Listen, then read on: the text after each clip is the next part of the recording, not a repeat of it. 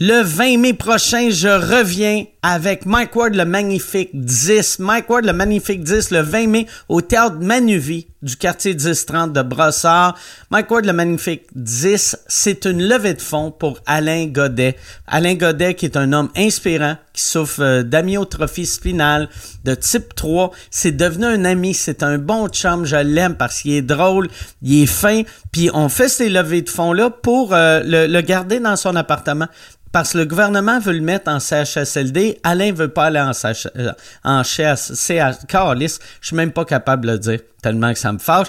Le gouvernement veut le tuer et nous, on veut le garder vivant et on ramasse de l'argent avec ces shows-là. C'est moi qui anime, c'est moi qui anime. Il y a plein d'humoristes sur le line-up. C'est les, ça va être les meilleurs humoristes. Tes humoristes préférés vont tous être là. 100% des fonds amassés vont à Alain. C'est le 20 mai. Si tu peux pas être là le 20 mai, va sur alaingodet.ca et fais un don. Et si tu peux être là le 20 mai, va sur mikeward.ca pour des billets.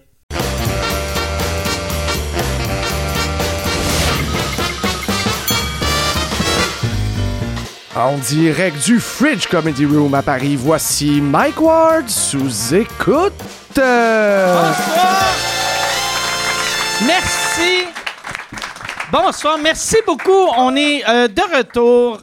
Euh, en France, on avait fait une coupe de shows euh, l'année passée et on a c'était c'est le fun pour ceux euh, qui les ont vus. Euh, je venais avec un humoriste québécois et on avait un humoriste européen et c'est juste un test pour voir si les gens me comprenaient et les gens, vois-tu, à, à leur ri, fait que euh, c'est bon signe. Fait que c'est ça. euh, euh, à qui tu fais signe, Yann? Euh, à Michel, ça ça se peut que je fasse signe souvent à Michel pour encadrer les, les caméras. OK, ouais, c'est on bon. dirait qu'il y a une caméra qui a bougé. Il y a une caméra qui a bougé? ouais. OK. ouais, mais ouais. C'est bon. J'aime ça que. c'est ça, c'est tellement discret. Puis c'est-tu Michel qui. Ah oui, c'est Michel. que Yann fait. Il est comment? Puis là, Michel se tasse, mais il se lève pas de sa chaise. fait que t'entends. Bon, parfait. J'aime vraiment ça, pour vrai. le- J'aime beaucoup le fridge, mais Chris, que c'est serré. Ça n'a aucun sens. Ça n'a aucun sens. Ouais. Juste, ouais, c'est ça. Centrer, Ok, centrer parfait. Mike, puis. euh, Parfait. puis Je pense c'est que les gens sont tellement collés, quelqu'un a accroché la caméra avec ses pense. cheveux. On a, ouais, c'est ça. On, on, fait que là, toi, tasses. Une chance, il a la tête rasée. Euh, on, a un gros show pour vous autres ce soir. Je vais, tout de suite euh, présenter les invités. Euh, j'espère que c'est ça. J'espère que vous allez avoir du fun. Je suis très content d'avoir ces deux gars-là. Mesdames et messieurs, donnez une bonne main d'applaudissement pour Kyron et Paul Taylor. Merci, merci d'être là. Merci.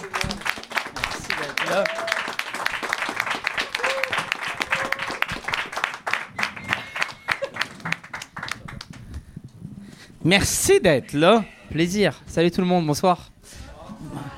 Ça va? Vous, vous sont tellement polis. Euh, c'est vrai, c'est rare que tu dis bonsoir à un public, puis t'entends des bonsoir. c'est très. euh, Ils disent quoi au Québec quand tu dis bonsoir? Juste, euh, ouais, juste où, où ça applaudit. Bonsoir. pas. Parce que un- vous, c'est un effet quand vous dites Ouais, bonsoir. bonsoir, c'est comme ils font, euh, tu sais, comme. Personne ne répond si tu dis ça va bien, vu qu'ils font ben non. Ils, ils parce que c'est pas vrai. Ils savent qu'on s'en fout, que ça l'aille Mais bien. moi, je m'en foutais pas, justement. J'étais, je pense que j'étais sincère, c'est pour ça que. Ah ouais, ok, ok. Ben, t'es, Non, mais t'es- vraiment. t'es- ça, c'est, c'est, c'est pour vous, j'imagine, ou c'est. Mais après, tu sais, moi, comme je travaille beaucoup avec le public, même sur scène, je suis en interaction totale. Et si j'ai pas ce lien-là, bah, tout ce que je fais devient artificiel. Donc, j'ai pris l'habitude vraiment, euh, même de jouer lumière allumée. Et donc, euh, là, je l'ai. Si on est que, tout- que tous les trois, je vais pas être pareil que si on est nous trois plus vous. Ok. Parce que c'est un groupe à part, du coup. Je considère. Mais toi, quand, quand, quand tu vas dans un magasin et euh, tu demandes. Je te jure, j'ai bonjour, j'ai bonjour à non, tout mais, le monde. mais, mais quand, tu demandes à la caissière, ça va bien. On demande pas un- ici. OK, non? Non, OK. mais t'as raison parce que souvent le mec de la sécurité, quand je, dis- je dis bonjour et au revoir, et il comprend pas, il me regarde, il fait qu'est-ce qu'il veut lui en Ok, fait? Ouais. se- Mais je suis vraiment sincère, bonjour, au revoir, je sais pas. Ouais, je pense que c'est très québécois. On dit ça va Bah, bien à très- tout le monde. C'est très anglo-saxon. Ok, Et je- ouais. Même si vous parlez français, je vous considère Ouais, c'est anglo-saxon. vrai, en anglais, c'est très how's it going? En, Angleterre, c'est Hey, how are you? Ouais, ouais. Puis à chaque fois, je dis bonjour, comment ça va ici? Quand j'ai passé une semaine, euh, genre euh, en Angleterre ou à, à New York, on était euh, la semaine dernière pour un show, je suis revenu, je dis bonjour, comment ça va? Les gens, ils, ils bug, les, Ok. les serveurs, ils- euh, tr- très bien, et vous? Je comprends pas pourquoi vous Ah ouais. Ouais. C'est très weird. Ouais, nous, nous, au Québec, c'est le contraire. Si- on, on demande ça à tout le monde. Et si quelqu'un nous dit comment ça va, on est comme, mais, mais pourquoi qu'elle me raconte sa vie?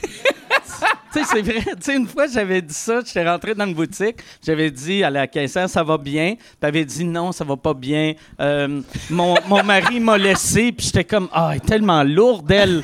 Je voulais. Faut pas répondre, c'est ça Ouais, non, c'est ça. Il faut, il faut garder la tristesse intérieure.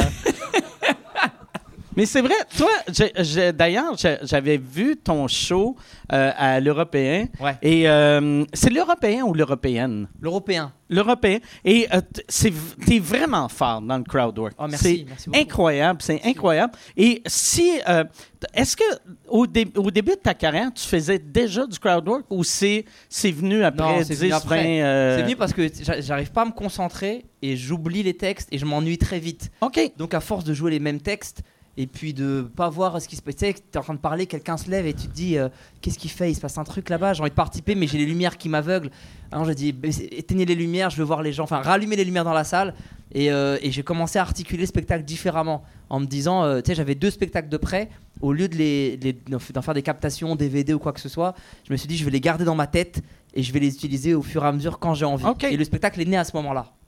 OK. Fait que c'est. Quelqu'un pourrait venir voir ton spectacle soir après soir pendant Ouais, ouais, bien sûr. six mois, c'est jamais pareil. Alors, soir après soir, j'ai forcément des, des Oh ouais. tiroirs qui reviennent tout le temps.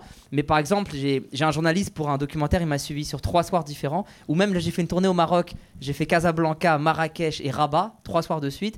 Et il y a des gens qui ont acheté les billets pour les trois soirs et ils n'ont pas vu le même show. Oui. OK. Ouais, ouais. J'ai niqué l'ambiance Mm. ou pas euh, J'ai senti, euh, j'attendais un rire. Est-ce que, est que des fois, si tu trouves que le public il est un peu plus froid que. Ouais, je le dis. Moi, je leur dis. Mais est-ce que des fois tu, tu poses une question que tu sais qui va t'emmener vers un tiroir Bien sûr, est- mais il y a plein de si- tiroirs. Ils, ils sont pas en Mais train tu sais, de- c'est comme un, c'est je dis n'importe quoi, c'est c'est comme un mentaliste. Il a quatre photos de ta star préférée et il veut t'emmener à choisir Brad Pitt, mais il fait quelque chose que toi tu vois pas avant, qui fait que tu vas aller vers Brad Pitt. Mm. Lui, il le sait, mais toi tu le sais pas. Mais il y a Jim Carrey, il a essayé de faire un spectacle d'impro sur deux heures, il a pas réussi. C'est pas moi Mm. qui vais réussir. Donc euh, la, la- la vraie impro pure non-stop, ça n'existe pas. Il y a des tiroirs, il y a plein de façons de faire, bien sûr. Oui, puis je pense, par exemple, avec les années, tu sais, euh, des fois, même tu dois te surprendre, tu sais. Tu dois te dire, ah, je vais amener lui, je vais l'amener vers ce tiroir-là. Ouais, Il dit de quoi? Et là, quand, quand tu réponds quelque chose de, que, qui, marche, là, tu es comme, oh, yeah, j'ai un nouveau tiroir. Mais tu sais, j'a- j'avais une blague où je parlais il y a longtemps. C'était. Attends, c'était sur quoi? Je la fais plus. Bah, je vais la refaire là, j'avais oublié. Attends. C'est sur la petite souris. Tu sais, et je demandais, mais juste pour garder le rythme, quand un enfant perd une dent, il la met sous son oreiller, et qu'est-ce qu'il trouve le lendemain à la place? Et les gens disaient une pièce, et après je faisais ma blague. Et j'ai remarqué que plusieurs fois, il y a quelqu'un qui disait une dent.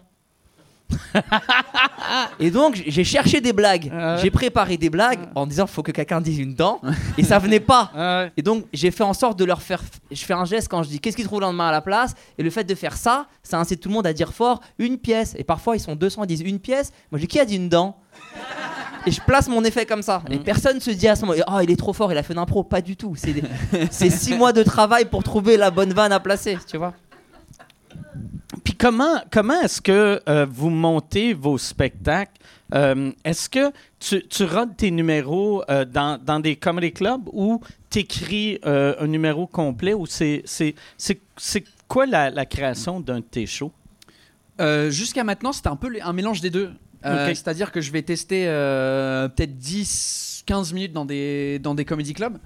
Après, en vrai, les premières 5 minutes, pour moi, c'est toujours la même chose parce que comme euh, je suis anglais mais je parle bien français, du coup, la moitié du public, ils savent pas que je suis anglais et du coup, je suis obligé de un peu recommencer mon histoire de je suis anglais, je parle bien français, sans accent et puis je passe pour un con des fois parce que je fais des fautes. Et après, euh, je continue et puis je peux tester un petit bout. Et après, une fois que, que, que je fais à peu près 10-15 minutes et je le fais en test, ça me donne assez de confiance de monter sur scène tout seul pendant une heure parce que je trouve que la majorité du, du, du spectacle, ça vient avec des liens euh, que, que je fais avec les blagues que tu peux pas faire sur 10 minutes. Mm. C'est que je vais faire ça, je vais dire ah ça c'est bien, ça ce thème-là, il va bien avec ce thème-là et je crée un peu une histoire et euh, au fur et à mesure de le jouer euh, 50 100 fois, je me rends compte que ah il y, a un- il y a un callback euh, qu'on peut faire Putain, tu dis trop bien les mots anglais, même quand, Moi, je suis désolé. même quand t'as des New York, j'étais trop jaloux tout à l'heure. Moi, ça va Pardon, être catastrophique. un callback, hein. un Non, callback. mais t'as raison, c'est ça. mais- Euh, Il faut dire un callback. euh, Bah, je sais mal, c'est- ouais. Faut soit commencer avec un E ou terminer avec un E, avec le mot. dit. Euh, je sais pas si ça se dit callback en français. Si, ça se dit, mais Ça bien, mais tu l'as dans- très, l'as Les très gens ils bien comprennent ce que ça Ouais, veut dire. bien ouais. sûr. Si vous comprenez un call, un. C'est quoi la- un- le vrai mot français pour ce truc-là? Nous, on dit, nous, on dit Un un, rap- retour en arrière. ouais. C'est moins sexy. catastrophique. Ouais. Ouais, c'est Un rappel, c'est ça. une ouais. bla- un running. Un ra- un- vous dites un un rappel, run- ouais, un c'est running gag. C'est Non, un- Non, mais c'est moche. Non. mais Ouais. vas-y, redis-le. C'était très Ouais. bien comment tu l'as dit. un- un callback. Voilà. Euh, sur, et donc ça, tu peux que le découvrir quand tu joues. Ça, euh, c'est- c'est une heure. Des fois, quand, quand tu fais des 10 minutes et tu réalises vers la fin de ton 10 minutes que ta fin, c'est un callback vers un numéro que tu n'as pas fait avant. Ça t'es-tu déjà arrivé? Ouais. Ah, c'est dégueulasse, ce feeling-là. J'attends un rire qui viendra Ah ouais. jamais. Ah ouais. Bien sûr. Puis là, tu es obligé de d'improviser une finale. Improviser une finale, c'est la pire chose au monde. Je suis, je je suis d'accord. Fini, fini, pardon, Paul, parce que j'allais répondre à un truc par rapport au Comedy Club. Euh, non, c'était ça. C'était que c'est un mélange des deux. C'est un mélange de, de, de 10 minutes en comedy club, mais après, je fais pas genre 10 minutes et ensuite je dis ça c'est bon, je recommence un autre 10 minutes. Ok. Ça c'est bon, euh, un autre 10 minutes. Je fais les 10 minutes les mêmes et ensuite euh, je, crée le reste autour de, de, de ce truc-là. Est-ce que tu prends des vieux, des vieux numéros puis tu vas, tu vas tester des, des une heure dans des places que tu fais, mettons, 20 minutes du nouveau show et tu finis avec 40 minutes du vieux? C'est très précis Ou- comme question. Ouais. hein. Est-ce que tu fais 37 minutes Ouais. d'un ancien show? Mais ça- C'est très très. Euh, non, c'est toujours à chaque fois que j'ai fait des rodages de- d'un nouveau show, c'est vraiment euh, euh, 100% euh, du nouveau. Mais quand je dis du nouveau, c'est des trucs qui datent de peut-être il y a 4 ans dans ma tête que j'ai Ok. écrit dans mon téléphone et je sais que je l'ai, testé. J'ai raconté l'histoire plusieurs fois avec des amis autour de la table et puis je sais qu'il y a un truc marrant derrière. C'est juste qu'il faut que je trouve le, le qu'est-ce qui est marrant. Et puis après. En vrai, j'aimerais pouvoir tester tout ça dans des comedy clubs parce que c'est là apparemment où euh, tu sais que si le truc il est drôle. Lorsque si Ouais, tu ouais. fais que devant ton public qui te connaît, il te donne beaucoup plus de. Mais en même temps, ça, j'entends souvent ça, les Ouais. gens dire c'est important de le faire dans, dans un comedy club où les gens t'apprécient pas. Mais en même temps, quand tu deviens connu, tu joues juste devant des gens qui t'apprécient. Fait que pourquoi tu voudrais être bon devant du monde qui t'aime pas? tu sais, ce monde-là, je- paierais même pas pour te voir. Je, suis un peu d'accord, ouais. Ah ouais. Mais, euh, mais ouais, je sais pas, tu- je l'écoute euh, dans des podcasts anglophones et, Ouais, ouais, mais tout le- et, et ça m'énerve parce que. c'est très américain, ça, tu sais, que... Ouais. Ah, Ils font semblant Ouais, de tester devant des gens qui ne les connaissent pas, mais si un Bill Burr ou Joe Rogan il monte sur scène euh, au Ah Comedy tout le monde le connaît. Donc euh, exact. c'est c'est pas c'est comme si Gad Elmaleh il disait ouais je viens au Fridge pour jouer devant un public qui me connaît pas. Fucking everyone. Il y a tout le monde qui te connaît. Enfin c'est Ah donc Tout le monde connaît ses vannes. C'est- je me suis. Vois-tu, Yann, je me suis adapté, j'ai dit le mot vanne. Ça, d'ailleurs, toi, je pense que t'es, l'humoriste français qui se fait le plus voler. Chaque fois, chaque, tu sais, puis je sais, avec le genre d'humour que t'as, je sais que pour quelqu'un qui vole des blagues, euh, c'est trop tentant Ah oui, en c'est te un, voyant. c'est un boulevard. Ah ouais. Parce que, parce que l'essentiel consiste. euh, Enfin, j'essaye, mais c'est très dur de trouver des blagues de répartie. Ça veut dire, si je dis. euh, Est-ce que. euh, La question n'existe pas. Qui aime les champignons? Si tu dis oui, je trouve une blague qui va fonctionner, que tu sois une femme, un homme, jeune, grand, le poids, la taille, l'origine, le sexe. Et donc, forcément, Là, j'ai pris un exemple très nul, volontairement, il n'y a pas de champignons. Mais du coup, forcément, quand tu vois une répartie qui se suffit à elle-même et que n'importe qui peut utiliser, oui, c'est tentant de la prendre. euh, ouais, mais, mais merci de le dire. Ça, j'a- j'a- j'avais un ami, j'avais vécu ça. Euh, c'est un, un Britannique, puis lui, euh, il fait beaucoup de crowd work. Et il avait improvisé un gag un soir, puis il y avait un gars backstage qui avait dit Hey, c'était- fou comment t'as as improvisé, je, je, vais, je, je vais le prendre. Puis là, lui, était comme Mais c'est pas de l'impro, tu sais, ça fait 20 fois, je le fais. Exactement. Puis le gars, mais ouvertement, il disait Hey, c'était fort, je vais le voler. Puis j'étais comme ça, Il faut être vraiment stupide et arrogant, dire à quelqu'un J'aime ce que tu fais, je vais le voler. Et et il y a deux sentiments. Le premier, c'est de l'injustice. Tu dis, mais enfin, c'est pas normal, c'est mon travail. Et le deuxième, tu te dis, vas-y, on va dire que je suis un relou, on va dire que je me la raconte, que je considère que c'est moi qui ai inventé. Et peut-être c'est trop facile. Euh, tu, c'est pas toi qui as inventé le fait de parler aux gens. Mm. Non, c'est pas toi qui as inventé les questions sur les champignons. Euh, je sais pas. Bah, mais pour le coup, là, oui, si, si. Pour le coup, c'est moi qui l'ai inventé. Et il y avait Mario aussi. Mais, mais, tu peux pas lui, tu peux pas lui prouver que avant tout, tu vois, en fait, c'est un chemin qui est compliqué. Mm. C'est pour ça que moi je dis souvent, le, le- le vol de blagues, il y a que l'humoriste qui sait s'il a volé ou pas. Mm. Parfois, tu prends deux blagues, c'est les mêmes au mot près, mais tu sais pas par quelle magie. C'est vraiment pas du vol. Ouais, ouais. Et inversement, il y a des blagues qui sont éloignées où personne ne voit le lien. Et moi, je dis si, ça c'est Richard Pryor, celle-là. Mm. Le mécanisme, c'est Richard Pryor. Et je sais que tu as vu le spectacle. Mais c'est pas grave. Mm. Donc, euh, c'est très subjectif en Mais fait. moi, j'ai eu un, un- un- un coup où j'ai une, une blague mot pour mot, pareil que Louis C.K. Et puis, on m'a accusé d'avoir volé la blague euh, pendant tout le truc de copy Ok. comic et tout ça. C'était incroyable de- de- dans le sens où. euh, où je me suis dit ouais ok ça existe des fois des blagues. Et c'était pas un, un crowd work c'était une blague euh, une observation sur les Français Mm. euh, qui mettent le thermomètre dans le cul au lieu de en dessous du bras ou Ouais, ouais, ouais. dans la bouche. Et l'excuse que tous les Français disent c'est que c'est plus précis comme température si tu le mets dans le cul.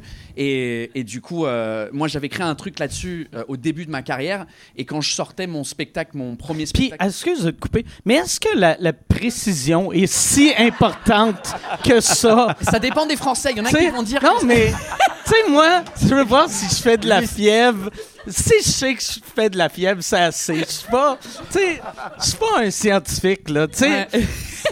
Bah, c'était ça la blague. c'était- ils disent, ah, moi, on dit, il y a un pote qui m'a dit, c'est, ah, euh, il faut ajouter 0,5 si tu le mets en dessous du bras et dans la bouche. Et moi, la blague, c'était bah, ajoute 0,5, ça t'évite de mettre un thermomètre dans le cul en fait à chaque fois que Ah t'es ouais. malade. Louis C.K. même blague, euh, mot pour mot, sauf que lui c'était 1 degré plutôt que 0,5. Puis à ce moment-là, j'ai dit ah ok, enfin c'était une observation. En fait, il y a, y y limite. euh, il y a que toi qui blague, sais, bien sûr. Il y a vol de Mm. blague et blague facile. Ouais, ouais. Mais Qui puis aussi, euh, on, a- ouais, ça, on a toute la même réalité. Tu sais, euh, mettons, on, on- si on se dit, OK, on, on trouve des blagues sur la bière, Mm. puis on se met euh, autour d'une table quatre humoristes. Ça peut être quatre humoristes de n'importe quel pays. Mhm. Si c'est quatre humoristes de talent, il va y avoir 20 des blagues qui vont être identiques. Ouais. tu sais. On- T'aimes on- bien les pourcentages. hein? Ouais, ouais, non, c'est ça. les- J'ai ouais, j'ai- j'ai trop de pourcentage. Je pense que c'est mon côté autiste qui est. j'ai- Ouais, ouais, c'est très. Vois-tu, son verre est plein à 28 C'est bien, t'as pas dit vide. Ouais, ouais. T'as pas dit vide. Non, hein. je suis un gars positif. C'est bien, c'est Ouais, un vrai ouais. test ça. Ouais. C'est la seule raison pourquoi je- ma bière est dans une canette, pour pas voir le pourcentage. Mais au poids, tu peux le peser et tu dire il est à 23%. Ah, ouais, ouais, c'est vrai. Mais, mais voilà, toi, t'as une blague qui ressemble, tu vois. Mm. Mais t'en as pas 60. Oui. C'est ce qui permet. Ouais. Là, là, le pourcentage est important pour le coup. Ouais, non, C'est non. ce qui ouais. permet de- aussi de, de faire le, tu vois, de faire le tri, de dire bon, on, on lui laisse le bénéfice du doute sur deux, trois blagues, vas-y, mais il y en a, c'est abusé. Oui, oui, exact, exact. Oui, c'est ça. Puis une blague, une blague euh, qui, qui ressemble, c'est- c'est c'est normal. tu sais, On, mais c'est ça. Quelqu'un qui a. Ça m'a fait rire, tu sais, pendant le- l'époque copy comique, faire Hey, c'est juste 40 minutes sur 20 ans. Puis T'es comme, ouais, c'est beaucoup. 40 minutes, c'est. Ouais, c'est quasiment un one-man show, tu sais. C'est, ouais, le- les gens ont le temps de faire Hey, j'ai envie de pisser. Puis, t'as même pas fait une joke originale encore. Toi, d'ailleurs, Copy Comic, tout le monde au début était sûr que c'était toi. En fait, en fait, c'est pas tout le monde. C'est en vrai, c'est une accusation qui arrivait de nulle part, tu vois. Et euh, moi, j'ai répondu très honnêtement. J'ai dit que j'étais pas copie comique, mais que j'étais pas en train de me, de me justifier. Je condamne copie comique, je suis pas copie comique, s'il vous plaît, gardez-moi dans le showbiz. Je suis pas en train de dire ça. Mm. Moi, j'ai dit je suis pas copie comique, donc pour moi, ce qu'il a fait, c'est héroïque. C'est bien qu'on Ouais. ait une épée de Damoclès au-dessus de la tête et qu'on se dise euh, est-ce que cette blague elle ressemble à. euh, Oui, au fond de moi, je sais que je l'ai un peu prise. Bon, bah, je le ferai pas. Tu vois, c'est bien qu'on ait ça parce qu'on peut tous faire des erreurs, moi le Mm. premier. Mais je peux pas recevoir des louanges euh, pour un travail que j'ai pas fait. C'est pas moi. Donc moi, je me suis. Ça aurait été drôle de voler copie comique, tu sais, de faire, tu sais, lui il dénonçait le vol de gag, Ah oui, moi, je vois sais, c'est moi copie comique. Mais ça ça m'a ça m'a apporté euh, rien en fait de positif. Ça doit t'avoir apporté du négatif, Beaucoup de avoir des négatif. gros joueurs. Beaucoup de négatifs. parce que la, la France est. est- il y, en- il y en a beaucoup qui sont fait euh, dénoncer que c'était des gros, gros, gros, gros joueurs. Là. C'est pas. Ben, anyway, euh, des volants de jokes, euh, open micer, on s'en fout. Il y, y a un truc que vous avez au, au Québec qu'on n'a pas ici. Euh, Dis-moi si je me trompe, mais j'ai- j'ai l'impression, le, le peu de temps que j'ai passé là-bas, j'ai l'impression que vous avez un. Après, peut-être, je vais faire un lien historique, peut-être que je me trompe, mais je pense que la France, à l'origine, c'est un pays colonialiste. C'est c'est pas, pas méchant ce que je dis. Hein. Et quand tu parles au public, quand tu vois par exemple des vidéos en, en dessous, tu vois des vols de vannes, mais c'est la même. Et t'as 9 personnes sur 10 qui disent on s'en fout, on l'aime bien, il l'a fait bien, il l'a fait mieux que lui, ça nous fait rire. Mm. Ils veulent pas aller plus loin que ça. Le, si tu regardes même Cla- Claude François, par exemple, les plus gros succès de l'époque, il y, a- il y a plein de morceaux de la Motown, euh, de morceaux euh, de la Motown. Je sais pas si. Il faut pas que je me. J'ai bien dit le toi, tu dis mieux que moi. Motown. La Motown, je suis jaloux de ces trucs-là. Là. Euh, où tu vois, c'est les mêmes Ah, morceaux. c'est ça le mot qu'il a dit, Ah, ok. putain, c'est tellement humiliant, mais non, mais c'est ça. mais c'est honnête, c'est bien l'honnêteté. C'est à moi de, de retourner à en classe. Mais euh, sauf My Way qui a été écrit par Claude François. Ouais, ouais, Voilà. exact, exact. Ouais. Non, voilà. Ouais, mais non, mais il prend des droits d'auteur, donc c'est. Mais. Mais sinon, la plupart des morceaux, Belle, Belle, Belle, je sais pas quoi, tous les trucs, toute cette époque-là, c'est des morceaux volés et ça n'embête personne en France. On n'a pas cette culture de de, de de valoriser ce qui a été écrit, euh, tu vois. Mais Après, euh, même aux États-Unis, euh, il y, a une- il y a une interview avec euh, Richard Pryor et je crois que je me rappelle plus qui. Je crois que c'est, je sais pas, c'est un présentateur euh, de Late Show. Il est sûr et il, et il dit, euh, je crois que c'est avec Richard Pryor. Je me trompe peut-être, mais c'est avec un grand humoriste qui dit, ouais, Ouais, ouais, ouais. moi je vole des blagues, euh, pas de problème. C'était il y a 30 ans, 40 ans, peut-être plus maintenant, ouais, 40 ans. Et, euh, et tu dis, ah ouais, parce que nous, notre génération, on est là, bah c'est en fait non, tu vois ça. Nous, c'est un non-dit. Mm. On le sait, c'est un non-dit. Et puis surtout ceux qui se font. Moi, moi j'ai abandonné. C'est-à-dire que je me fais voler des blagues régulièrement. Et je te jure que j'ai abandonné de. Parfois, je parle à un gars, je dis, mais cette blague-là, enfin, c'est c'est la même. Enfin, les. C'est pas cette blague-là, c'est trois minutes, c'est les mêmes. Oh bah oui, bah pour moi c'est un sujet qui est évident, donc euh, je pensais pas. Et puis c'est c'est mon co-auteur qui m'a aidé. Tu, tu sauras jamais. Ouais, c'est facile blâmer un trop co-auteur. Oui, puis tu peux la, la- la- la démarche pour savoir si vraiment il l'a. vo- Après tu fais quoi? Tu vas au Mm. bout. Ouais. Et après, il se passe quoi? Tu passes juste pour un relou, il va pas la retirer, ou elle est déjà passée à la télé. Et puis tu passes pour le relou de service. Et surtout, il n'y a aucun moyen d'avoir gain de cause. Donc Ouais. tu abandonnes et tu dis, eh, vas-y. euh. Moi, j'ai des humoristes qui ont volé des passages qui sont sur YouTube. C'est pas des passages secrets que j'ai fait, ils sont sur YouTube. C'est des 4 minutes et tu les retrouves dans d'autres humoristes. Et, mais comme tout le monde ne connaît pas ces passages, ça dérange pas. Et je pense que même s'ils les connaissaient, ça les dérangerait pas OK. je pense qu'en France, ceux qui ne créent pas euh, ont, ont plus de, de facilité à dire bon bah c'est pas grave, c'est pas important. Ils se rendent pas compte en fait de ce que J'ai c'est. l'impression, par exemple, c'est peut-être moi de, de l'extérieur, mais j'ai l'impression que depuis Copy Comic, euh, la nouvelle génération d'humoristes français, c'est important d'être original. Tu quand je vois les jeunes, j'ai- l'impression que la génération avant vous, c'était comme on s'en fout, mais la nouvelle génération, je pense, recherche une originalité. Ouais, puis je crois que c'est aussi euh, le truc de bah ça, dix ans plus tard, ces gens-là, quand quand il n'y avait pas les DVD, quand il n'y avait pas Internet, euh, enfin il y avait que des DVD, il n'y avait pas Internet, c'était facile de voler et puis Ah ouais. jamais se faire choper. Et puis 20 ans plus tard, il y a un truc qui sort, qui ça, les, les blagues sont de il y a 20 ans tout ça. Et donc je crois que maintenant la, la nouvelle génération, on, on est déjà inconscient de ça. Et je crois qu'ils se disent bah de toute façon euh, tout est filmé, tout le monde filme leur passage ici quand ils jouent ici, quand tu vas sur les réseaux sociaux, il y a ce backdrop avec tout, euh, enfin tout. Donc si tout est filmé tout le temps tu peux facilement prouver maintenant si j'étais le premier ou pas à le faire Mm. sur scène parce que j'ai l'enregistrement soit audio sur mon téléphone, soit euh, à la caméra. Donc euh, c'est entre guillemets beaucoup plus. euh, tu sais, on donne beaucoup d'argent à la SACD en France, le Société d'auteurs, euh, je sais pas trop quoi, euh, et euh, qui disent ah tu protèges ton œuvre en le mettant ici. Tu dis bah, ouais mais euh, cool, mais qui va vraiment aller à la police pour dire il m'a volé ma blague, allez on va en justice, on va payer des, des frais d'avocat. Personne Mm. fait ça? Moi, je suis pas aussi optimiste que vous sur, euh, sur la nouvelle génération. Pour moi, on est passé de 100 humoristes à 1900. Et donc, tu as l'impression que, que, en termes de pourcentage, pour le coup, bah, tu en, as, t'en as, plus qui ont capté ce truc-là. Mais pour moi, tu as toujours autant de gens avec qui, qui se ouais, servent ouais. en facilité. C'est une question de nombre. Mais en tout cas, c'est. En pourcentage, tu dirais combien? Franchement, non, mais c'est injouable. Mais, mais t'as même des humoristes connus qui volent à des pas connus, t'as des pas connus qui volent à des connus, t'as des connus qui volent à des connus. Toutes les combinaisons sont. sont... Mais on a ça au Québec aussi.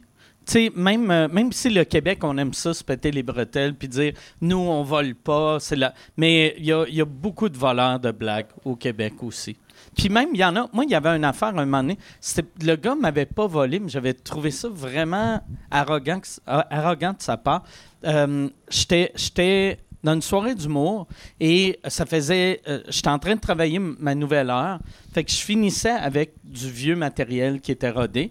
Je finis avec mon truc. Puis là, il vient me voir puis il me dit Hey, ce que tu viens de faire, j'ai euh, la même joke. Puis là, je fais OK, c'est quand tu l'as écrit. Puis il a dit l'été passé. Puis j'ai fait, moi, je l'ai fait a- dans ma dernière tournée il y a quatre ans. Puis il a fait Ah, OK, ah, mais OK, fait que tu peux continuer à la faire. puis, puis là, j'ai fait Non, mais toi, toi, toi. euh, puis il a dit Non, mais tu sais, je te l'ai pas volé, je t'avais pas vu, je savais pas. Puis là, j'étais comme, mais maintenant, tu le sais, tu sais. Sais, voler une joke, c'est pas juste voir. Aussitôt que je sais qu'une blague appartient à Karen, c- elle, t'appartient, même si je l'ai pas vue. Si tu as fait une blague avant moi, puis je fais la même blague, aussitôt que j'apprends que tu l'avais faite avant, ça devient du vol, selon moi. Mais alors, là, je te suis pas parce que du coup, si tu sais pas et que ça te concerne, t'es- t'as- t'es en- ta femme est enceinte, des blagues sur la- l'accouchement, etc. C'est un truc que tous les hommes ils vont Ouais. vivre, ceux, ceux qui, qui vont être pères. Du coup, c'est- ça peut être frustrant aussi de dire, mais moi, je le connais pas cet artiste. Bon après, au Québec, Mm. toi, t'es pas, t'es pas un inconnu, donc euh, ça m'étonne qu'ils connaissent pas. Mais tu dis, bon, moi, lui, euh, qui, qui est du même niveau que moi, que je vais pas en comédie club, je connais pas, il fait ces blagues-là, il les a vécues, je les ai vécues aussi avec ma femme. Ça me saoule de pas les faire, tu vois. Je peux comprendre aussi. Ouais, ouais. Ben, moi, moi, il y a, il y a un, un truc que. On dirait. La, la personne qui m'a dit ça, c'est un humoriste que je trouvais bon. Tu sais, fait que, fait que j'étais. J'étais pas insulté. Tu sais, des fois, des fois, si c'est quelqu'un que je trouve mauvais, puis là, je suis comme Ah, mon cerveau est aussi lâche que le sien. Connexion entre eux. C'est relou. le- le- il est mauvais et mon cerveau est mauvais. ta aussi. famille, c'est un lien. mais ouais. lui, vu que je le trouve super bon, j'ai fait, OK, euh, puis là, je me lançais des fleurs à moi-même. Je faisais, c'est normal que deux génies pensent à la même chose. Mais après, j'étais déçu qu'ils qu'ils me disent ça, que euh, je vais continuer à la faire. Tu sais, vu que moi, mais on est souvent de même. Tu sais, si, si moi, je ferais pas quelque chose, si quelqu'un d'autre fait le, le truc que moi, je ferais pas, euh, je- Mais après, mets-toi à sa place, Mike. Lui, ça vient- lui, il vient te voir en disant J'ai une vanne en commun avec Mike Ward, je veux, je veux quand même lui, juste lui dire que moi, je la faisais avant. Tu lui dis, je la faisais. Donc, tu lui dis que tu l'as fait. Il va dire Tu viens me voir, tu me dis On a le même Black Aaron. Mm. Et je te dis euh, Tu l'as depuis quand L'année dernière? Bah, moi, je l'ai depuis 10 ans. Là, t'es un peu gêné. Tu fais Ah, ok, bon, il n'y a pas de problème, alors continue. C'est c'est humain de sa part. Je pense, Ouais, ouais. je pense pas qu'il ait voulu te vexer Non, ou mais être c'est que le, le fait qu'ils lui disent Ah bah tu peux continuer à la faire. Oui, mais parce que lui, à ce moment-là- C'est lui qui le faisait depuis plus longtemps. Oui, mais Ah ouais. il- comme il le sait pas, il Mais imagine après- Oui, mais pas. après qu'il l'a su. Après, j'y ai demandé Ouais. est-ce que tu vas continuer à la faire? Puis Ah il a oui, dit oui. Moi, c'est ce bout-là que Ouais, j'aimais moins. Mais je comprends. Bah, tu sais, le truc. euh, comprends. Parce que moi aussi, je me suis fait la même réflexion avec, euh, avec le truc de Louis C.K. Je me suis dit, soit je suis aussi bon que lui, soit il a Mhm. fait une blague de merde euh, à mon niveau. Et. euh, Et c'était une observation basique, basique, basique, putain, Ouais. euh, ba- marrante, basique de, d'étrangers en France, le truc de thermomètre et tout ça. Puis je crois que le mot est retourné vers lui que j'avais cette blague-là euh, et qui était captée pour la télé en Mhm. France. Et du coup, euh, j'ai Lui, il devait se sentir mal quand il a appris ça, tu sais. Je sais pas, mais c'était. Je, je sais pas comment il l'a appris, mais du coup, j'ai été voir son spectacle, genre euh, six mois plus tard, quand il est venu à Paris. Et la- il avait changé la blague. Il parlait toujours de ce truc de thermomètre, mais la punchline avait changé. OK. Donc je je sais pas si T'as mot- influé sur le set de Louis C.K. Ah ouais. Je dis- Ce serait fou qu'il y ait eu ce flash-là du, du thermomètre, que c'est Blanche qui racontait ta blague. Tu sais, quand tu avec Blanche, puis elle dit Hey, J'ai vu une- un humoriste faire une blague, puis là, elle dit ton nom. Mais lui, il s'en rappelle. Non, je crois que c'est vraiment c'est le truc où comme ils étaient ensemble, c'était la période où il était en France après le, le- le scandale qu'il y a eu aux États-Unis. Je crois qu'il était là et, et- et dans le spectacle, il leur raconte ma copine française était malade et, et elle a mis le thermomètre dans son cul et puis il fait la même observation que moi j'ai fait avec ma femme, euh, genre 4 ans plus tard. Euh, plus tôt, pardon. Et euh, du coup, euh, c'était la même excuse, c'est plus précis de 0,5 ou 1 degré. Et puis forcément, ton cerveau de comique, il fait bah, ajoute les pourcentages. Ouais, ouais. C'était la même punchline et j'étais, Ah ouais. wow, c'était, c'était les gens en dessous de ma vidéo, voleurs de blagues, voleurs de blagues. Et puis euh, d'autres gens qui me disaient, hey, euh, il y a Louis Kiff qui fait la même blague. Et c'est des gens qui connaissaient que cette blague, elle, elle datait de, des années avant que lui Ouais, ouais. met ses pieds en France. J'avais, j'avais eu c'était, ça. euh, J'avais eu ça aussi. une- la première fois j'avais joué en Suisse, moi, moi, quand je vais en Europe, surtout quand je joue en français en Europe, j'ai tellement peur de ne pas me faire comprendre que je prends des jokes que je faisais il y a 10 ans, qu'ils ont été testés partout, partout, partout.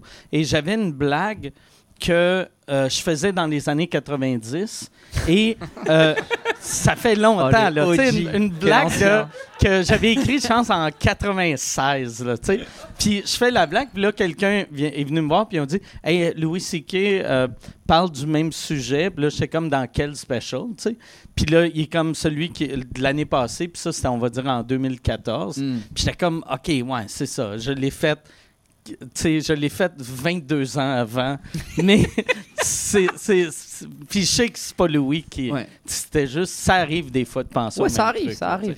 Ça arrive. Il n'y a, que toi qui sais en vérité. C'est pour ça que je dis personne peut décider si c'est un vol de vanne ou pas Mais par le nombre. C'est pour ça aussi, j'ai l'impression que c'est une affaire que ça intéresse juste les humoristes Ouais. et les comedy Oui, les gens s'en foutent. Sais, Ils même- veulent rire. Ah ouais. Ils veulent rire. Ouais. Mais même quand tu vas à un concert, mais même toi, cite-moi un chanteur que t'adores, euh, une chanson que t'adores.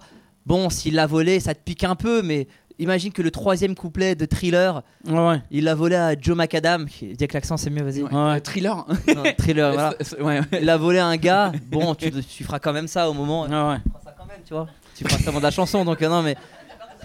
Moi, j'ai fait la, j'ai fait la choré, c'était très fait gênant. YMCA. c'est- J'ai fait YMCA, je m'en suis rendu compte. Je me suis trahi.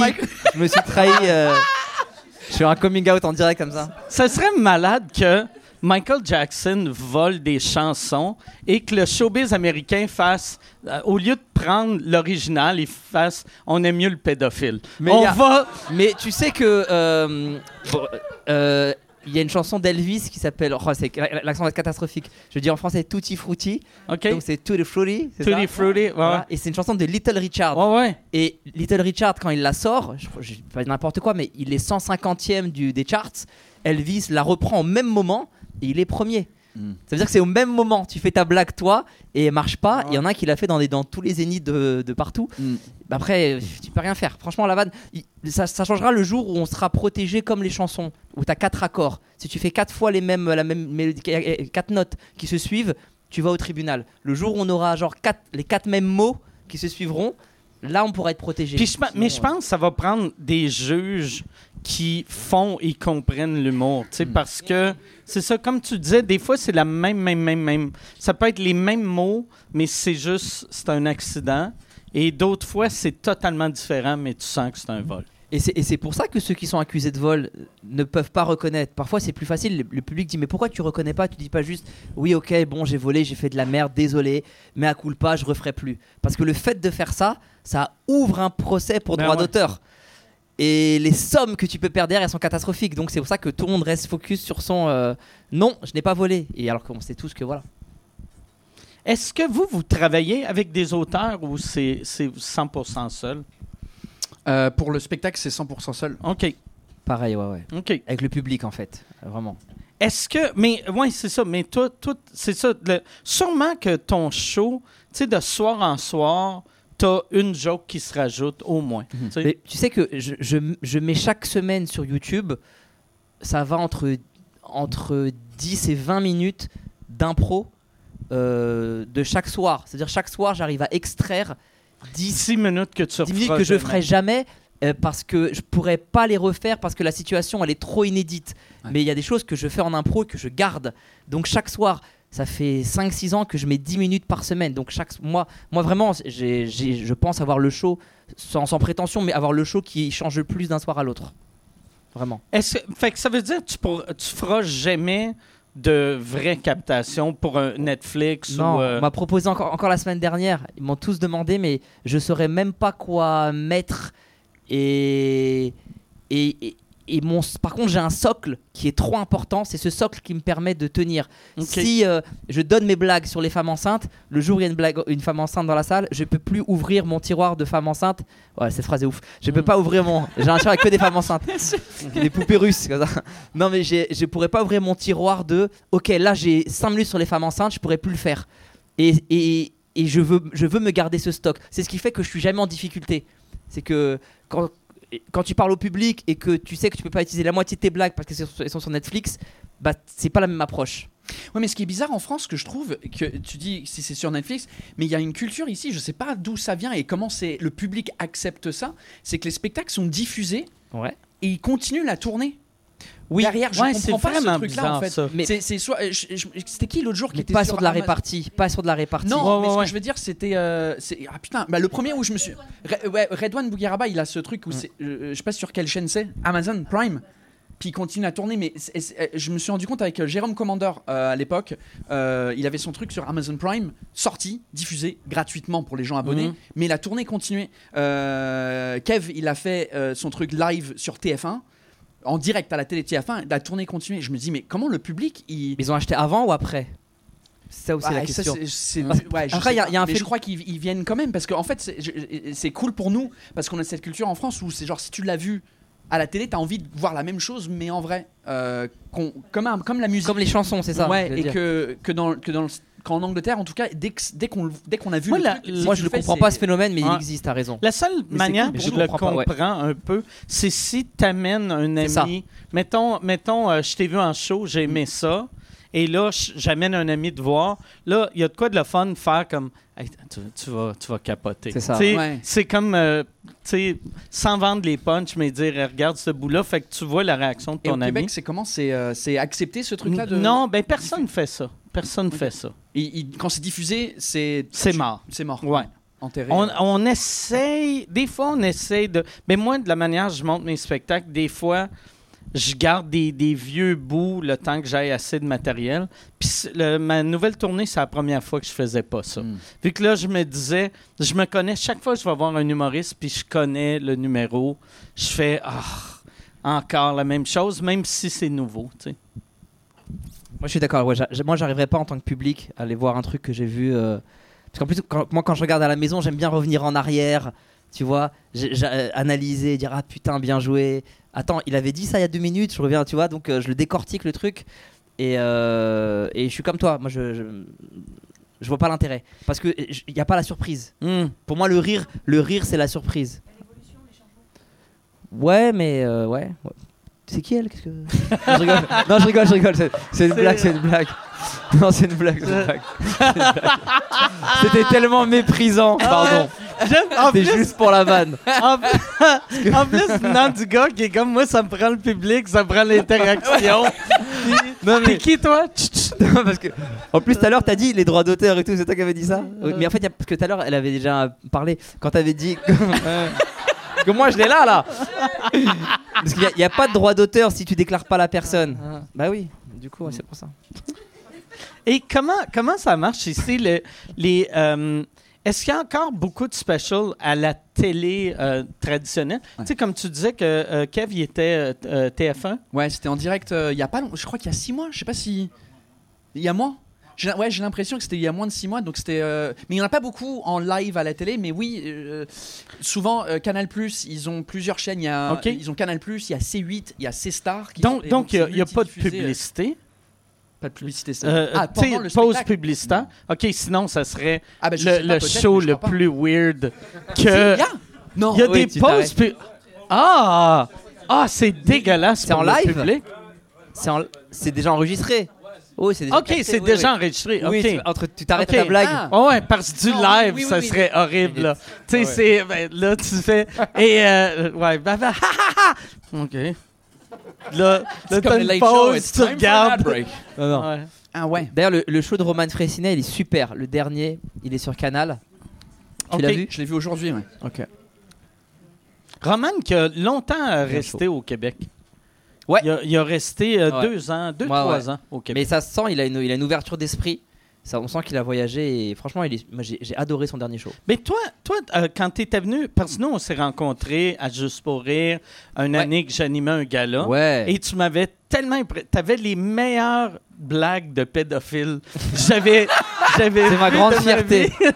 Et- bah tiens, il y en a une d'ailleurs, il y en a une qui est dans un des DVD de, de, euh, un Netflix de Dave Chappelle. Oh! Mais il y a deux ans, quoi, tu vois. Mais jamais je me dis, Dave Chappelle, il m'a volé, il sait même pas que Ah ouais. j'existe. Moi, je sais que je l'ai pas volé, même au-delà d'avoir des témoins. Donc moi, je continue à la faire. Ok, ouais, ouais. Ça me dérange pas. Mais t'as le droit. Oui, parce que, parce que je le sais. Et ouais, ouais, non, j'ai- je- ouais, j'étais. euh, Mais puis euh, tout le monde à Montréal, tu sais, le, le, le festival t'avait euh, adoré, t'avais quasiment adopté, tu sais. Puis euh, j'étais surpris que tu reviennes pas Ouais, mais en- l'année d'après. Puis t'es jamais revenu après Alors, ça. un, hein? j'étais extrêmement fier, Mike, je te l'ai dit, mais je le dis publiquement, de faire partie de ton gala. Parce que, il faut savoir que, que, que Mike au Québec, il a une place vraiment particulière. C'est. Non, mais c'est vrai, je le dis. C'est Michel qui a lancé les. Ah ouais, son manager. non, mais il a vraiment une place particulière parce que c'est un, c'est un ancien, mais il est, il est encore, euh, il est encore au sommet, tu vois. Et il a un truc dans l'humour noir, dans. Et puis, moi qui suis tous les spectacles, il se passe plein de choses dans la, dans la vraie vie, comme les plaintes pour les handicapés, etc., que tu arrives à intégrer à chaque fois. Moi, je trouve ça très fort. Donc, euh, et moi, je suis trop, dans, dans mes faits d'armes de ma carrière, il y a être le seul Français à avoir fait le gala de Mike euh, au Québec. Et il a raison, ça s'est trop bien passé. En plus, c'est euh, Wil- Wilfried Pelletier. Ouais, ouais. La salle, elle est immense, il y a trois balcons et tout. Et j'ai kiffé. Et j'ai adoré mon expérience québécoise. J'- on en parlait tout à l'heure, je, suis- je suis venu, je crois, euh, 8-9 jours. J'ai joué 30 fois là-bas. J'ai gratté toutes les premières parties, tous les plateaux. J'ai fait des battles d'impro, j'ai fait ton gala. Et je voulais trop revenir. Et la flemme. Je déteste prendre l'avion. Vraiment, je déteste prendre l'avion. Et j'aime trop jouer à Paris l'été. Parce que Paris est vide Mm. et l'ambiance d'ici et, et ça fait depuis 2013 que je me dis chaque année je vais y aller je vais y aller et il me faut une vraie excuse il faut un vrai truc Mais Donc, si je- tu m'invites sur un vrai truc on va y réfléchir Ça, mais mais j'ai vu, j'ai vu, mais j'ai pas de vrai truc. Mais j'ai, mais euh, faut que c'est ça. c'est- cet été, ben l'été passé, tu sais, quand on était en Europe, je voulais t'amener à Lausanne. euh, Puis quand je t'ai dit Lausanne, c'est comme si tu disais à une personne normale, je t'amène, euh, j'aimerais ça que tu viennes en Australie. C'était comme si c'était loin là, Ah comme bon? ça allait te prendre six mois. non Lausanne c'est à côté justement Ouais, ok, bon, ben ok. pour moi c'est à côté c'est la Suisse on parle de la Suisse OK, non, je sais, mais tu- ta réponse sonnait comme si c'était Ah non, c'est trop loin. Euh, ah c'est ah, pas- ma réponse qui ouais, fait ouais, ça? ouais, ouais, ouais. C'est ça. ah ouais je pris. alors mais Ok. je, je me suis pas euh, je me suis pas rendu compte non mais après peut-être peut-être je jouais aussi ce jour-là bah tu sais après c'est toujours euh, parle-lui c'est là qu'il faut que tu faut que t'interviennes. C'est là qu'il faut que tu me sors de la merde pas quand je dis des trucs intéressants. Putain. OK. Prochaine fois, je vais à avec Lausanne. plaisir. Mais euh, est-ce que, euh, tu sais, parce que je- euh, quand, je, quand je te vois sur euh, Internet, tu es toujours euh, à Paris? Tu es toujours sur Paris. Est-ce que tu, tu fais des tournées? Ou, Oui, oui, oui, mais, mais Paris, c'est à côté. Je, je prends toujours un théâtre qui soit 15 minutes de chez moi OK. et je, je m'arrange pour arriver au théâtre à une minute avant de jouer. Je, je te jure, vraiment, moi, les déplacements dans la vie, tu sais, je sais pas si on vous a déjà demandé, vous, j'imagine que tout le monde a la réponse, mais je vais, l'essayer sur scène bientôt, donc je le dépose là, là. Je vais l'essayer, pardon. Euh, c'est quoi, c'est quoi le pouvoir que vous auriez aimé avoir? Moi, c'est la téléportation OK. Tu vois. Les déplacements m'ennuient, les trajets, les bateaux, les avions, les voitures. J'ai mal à la tête dans les transports. Je, ça ça m'ennuie et, et il faut vraiment, quand je te dis il faut, une- il faut un vrai truc, c'est pas une terme, c'est pas une grosse salle ou un. c'est- Il faut que le, le, le ratio plaisir contrainte du trajet soit en, en ma faveur. Tu vois Moi, je suis l'opposé. J'adore voyager. C'est le seul moment où je suis seul. Euh, Oui. dans ma tête sans ma femme, sans ma fille, sans les gens, sans la C'est filmé, hein. Tu sais que c'est filmé. Ouais, Ouais. pourtant, Elle est déjà au courant. Elle est déjà au courant. Mais euh, c'est limite là où je, je, mon cerveau il fonctionne le mieux, c'est prendre un avion de 12 heures et, euh, Wow. et sans, wa- sans wifi. Putain, là, c'est comme si un mec me disait Moi, mon kiff, c'est de me rouler dans les orties, torse nu. ça me fait la même chose, je te jure. C'est incompréhensible pour moi. Ouais, Ok. moi, je, je- je sais pas. je- je- Non, mais c'est. il faut tout le monde, hein, il faut de. ouais. 12 ans d'avion, euh, pas de Wi-Fi. Est-ce que est-ce que t'écris, est-ce que tu lis, est-ce que Je crois que soit j'écoute euh, de la musique, soit j'écoute un podcast, et puis ça me fait. euh, ça me- en fait, mon cerveau. Vraiment ouais, décroché. j'ai du mal dans. la- en fait. Et, c'est con, hein. J'ai quand même resté à Paris, mettre mon, mon téléphone sur mode avion, mais il y a un truc où je suis à la maison, où je suis là où j'habite, et de, de, de devoir répondre à des gens tout de suite quand Ouais. ils disent Hey, est-ce que euh, ça te dit euh, ce truc-là aux réunions euh, Des trucs comme ça, je, je sais, j'arrive pas à. Pardon, j'arrive pas à. à- Ouais. c'est pas grave, mais il y a eu plusieurs allers-retours quand même. pour ceux qui écoutent, j'ai bavé sur Mike. Euh, et euh, ouais. Ouais, ouais, ouais. Mais je toi, t'aimes bien, toi, toi, t'aimes bien voyager, Mike. Ben moi j'aime euh, euh, j'aime j'ai j'ai comme un autobus de tournée que j'aime beaucoup. Ah, trop bien. Mais c'est pas moi je dis un autobus, c'est pas un autobus, c'est un c'est une comme un sprinter mais intérieur euh, limousine. Puis j'aime ça Oui, être en, limousine. Un Ouais. sprinter, ouais. La Un sprinter. Ouais. Fait que, mais moi, c'est même pas Mercedes, c'est Dodge Ram. c'est c'est euh, très, très euh, américain, cheap, mais il est qu'il y a des étoiles beau. dans le plafond et tout Non, non, mais c'est euh, plafond haut, comme ça, tu peux Ouais. être debout. Il y a deux télés. Debout. Il y a- il y a- Tu sais, tu peux marcher. Fait que si, si non, mais t'as c'est le- important, je te jure, Ouais. c'est vrai. Non, mais puis il y, a- il y a un frigidaire, il y a une salle de bain, il y a deux divans, deux télés. C'est C'est euh, une caravane en fait que ouais, tu nous vends. ouais, ouais, exact, exact. Mais ça, fait que ça, j'aime ça, Ça, parce ça que change tout. j'avais réalisé, euh, tu sais, le Québec, c'est tellement grand comme Mm. en superficie que je me disais, qu'est-ce que j'ai de mon métier? Puis c'était le 8 heures d'auto pour aller faire un show. J'étais comme c'est insupportable. Puis Montréal est trop petit. C'est pas, c'est pas comme Paris que tu peux Oui, juste jouer à Paris. région. Il faut, il faut que, surtout au Québec, on, nos salles se remplissent plus facilement en région. Fait que là, c'est comme ça me prend un salon euh, qui va voyager. Et, et Ouais, quand ça, tu ça a du sens avec la contrainte Ouais, euh, ouais. géographique. C'est Ouais. vrai qu'ici, on a un TGV 2h30, 3h, t'es à Marseille, euh, et donc du coup, t'as pas besoin de- on n'a pas besoin de tourbus si c'est Mm. pas une grosse équipe comme euh, de la musique. Eux, ils partent en tourbus parce que c'est moins cher de payer euh, 10 personnes un, un billet de TGV. Mais en vrai, si t'es seul avec ton- ici, en plus, vous avez un TGV. Nous, c'est des trains qui roulent à 36 km/h. Ah, c'est fou. Tu t'es dans le train, tu vois un monsieur en vélo à côté de toi. ça, ça fait tellement C'est chier. fou. Ça, je- Ah ouais, c'est inacceptable. Et quand tu pars en tournée, t'es avec, t'es- tu pars qu'avec Michel? Non, je pars avec. euh, euh, ben là, ma nouvelle tournée, j'ai- d'habitude, j'ai euh, deux premières parties et j'ai deux techs. Ok, donc il y a quand même une ambiance de nanana. oui, oui. C'est Moi- comme une fête. Ma productrice, c'est ma mère. OK. Donc quand on part en tournée, c'est ma mère. On s'est croisés dans le train une fois. Ouais, à Bruxelles, pour aller à Bruxelles. Il y avait ma mère. Ouais, Voilà, bah, c'est ma mère. Flemme. c'est relou, tu vois. C'est pas la même énergie. Ouais. Tu me dis on part 8 heures avec des potes, nanana, c'est pas la même chose. Mais c'est quand même toi qui l'as engagé, sais, Mais parce que, parce que le ratio. Parce que le ratio, je sais où va l'argent et je suis en confiance et je suis avec quelqu'un qui de bienveillant qui veut mon bien avant de se, ra- de se remplir les poches, il est plus important que on va se faire chier pendant 3 heures dans la voiture et c'est pas grave. OK. Après, c'est ma mère, on a plein de sujets en commun, on rigole, tu vois. Mais euh, non, mais c'est- filmé, moi aussi j'ai oublié que c'était filmé. En plus, elle est grave susceptible, putain, euh, me casser Ah, la ta tête. mère sur est ça. susceptible? Ouais, ma mère est Ah, très susceptible. c'est drôle, très ça. susceptible. Elle peut pleurer comme ça. Ah, Ah, j'avais adoré ta vidéo euh, en parlant d'impro, les vidéos que t'as aimées, où ta mère elle commence à. euh, euh, euh, merde. T'avais pas une vidéo. Oui, c'est ça, le micro, quoi il, il fonctionnait pas. Ton micro, il Ah, le fonctionnait pas. régisseur, Et tu le fais fam- une voix off, là, genre le régisseur, c'est pas de sa faute et tout ça. Ta mère, elle intervient, elle commence à insulter tout le monde. euh, elle est hilarante cette vidéo. Ouais, en fait, quand elle est en posture de productrice, elle se la raconte. Donc dans la salle, pa- parfois je suis en train de faire un- une. euh, je, je suis sur scène et tout. J'entends une voix qui fait une voix d'immigré qui fait trop long. Pardon, c'est trop long. Il faut rendre la salle maintenant. Et euh, voilà, et me coupe. Mais par contre, quand on est en relation mère- mère-fille, euh, mère-fils, pardon. Ce soir, C'est vrai, je- ben, c'est 2024. c'est YMCA. ok. Euh, là, par contre, elle, euh, l'autre fois, elle était chez moi et cuisinait. Et, euh, et je sais plus, on parle d'un sujet. Et je dis, maman, c'est chiant, franchement, les billets à tel. Et là, là, là, c'est trop cher. Je pense que les gens ils vont pas réussir à truc et tout. Et tu sais, je la vois de dos en train de cuisiner.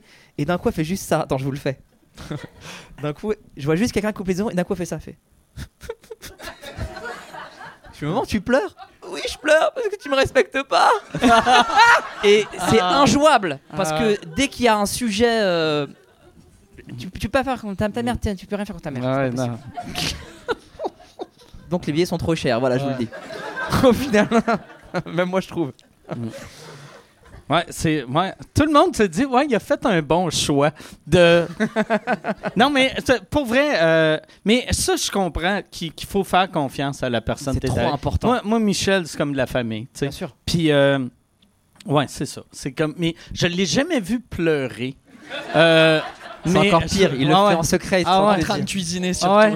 Je vais essayer de la faire pleurer. C'est ça mon objectif. Avant qu'on Je viens de tilter qu'elle coupé les oignons et que j'ai pas fait le lien. Ah, ah ouais! Je me suis peut-être Ah. fait manipuler. Ah. J'avais pas fait le lien Là, t'essayes de te rattraper à la Ah. caméra. Non, mais elle est forte, elle est très forte. C'est fort. Hey, est-ce que, est-ce que Yann, il y a des questions?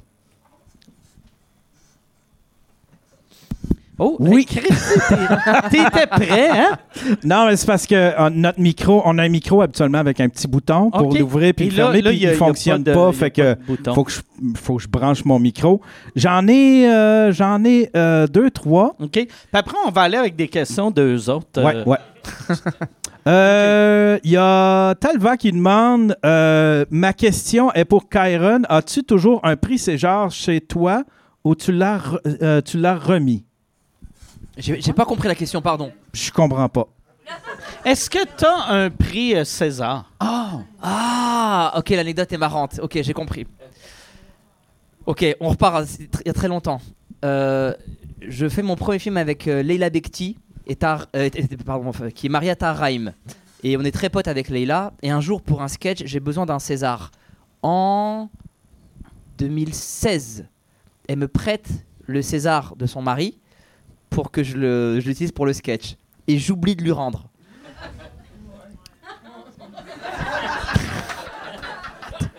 C'est encore pire, c'est encore pire. Et quand j'emménage dans mon nouvel appartement, il y a un endroit où il faut mettre un prix. Et, et- et- et moi, tous mes prix, je les ai donnés à ma mère. Ils sont, euh, ils sont dans son bureau. Non, mais parce que j'en ai, j'ai des prix quand même, mais pas de César, mais j'ai des prix. Je les ai donnés à ma mère. Du coup, je me retrouve là sans prix à mettre à ce truc-là. Et je me dis, tiens, je vais mettre le César de Tard pour voir. Et franchement, il rentre trop bien dans l'espace. et, et donc, depuis 2016, j'ai le César de Tard à la maison. En plus, il me l'a réclamé l'autre fois, j'ai honte. Je lui dit que j'a- j'avais oublié, ce qui était évidemment vrai. Et, euh, et donc, quand les gens ils viennent, ils voient Ah, t'as quoi? T'as un César? Et moi, je veux pas mentir, dire oui, c'est mon César. euh, c'est pas mon César. En même temps, je vais pas envie de dire c'est pas mon César. Donc, je dis non, mais c'est pas important, laisse tomber, viens. Et ça fait mec humble alors que c'est pas mon César. Et non, je l'ai toujours pas rendu à tard, mais il faudrait que je lui rende à l'occasion. ouais, c'est très drôle. Et j'ai vu euh, au- euh, aujourd'hui que tu as eu tes chevaliers. Euh, ouais, bah ça, ouais. là, ça. c'est. c'est- Chevalier des arts et des lettres. Ouais, ouais, ouais. ça, comment, comment ça marche? Puis ça, c'est merci, impressionnant. gentil. Merci. En fait, j'ai j'ai ce. Regarde, je vais, je vais peut-être regretter ce que, ce que je dis. Ce que je vais dire, je vais peut-être le regretter parce que la vie va faire que. Mais à l'heure actuelle, je le pense sincèrement. Là, euh, là, j'ai été nommé une fois au César. Et c'était pour mon premier film qui parlait de l'histoire de mes parents. Et j'étais trop content de pouvoir les amener au César parce que eux, ils voulaient venir. Et donc j'ai dit à leur gars des Césars, s'ils viennent et tout, c'est cool. Ils ont réussi à nous faire venir, donc je les ai emmenés. Mais je crois que je suis pas fan des cérémonies de récompense et de, de ce genre de, de- de choses dans des su- sur des sujets subjectifs. Et donc quand on m'a nommé Chevalier des Arts et des Lettres, bah j'ai pas été à la cérémonie. OK. Je l'ai pas, je l'ai pas fait. Et euh, du coup, je sais même pas si j'ai la médaille ou si c'est ma mère qui l'a. Je sais, je me rappelle pas. Mais je suis pas dans les récompenses. Ma seule récompense, vraiment, et c'est pas un truc de démago, etc.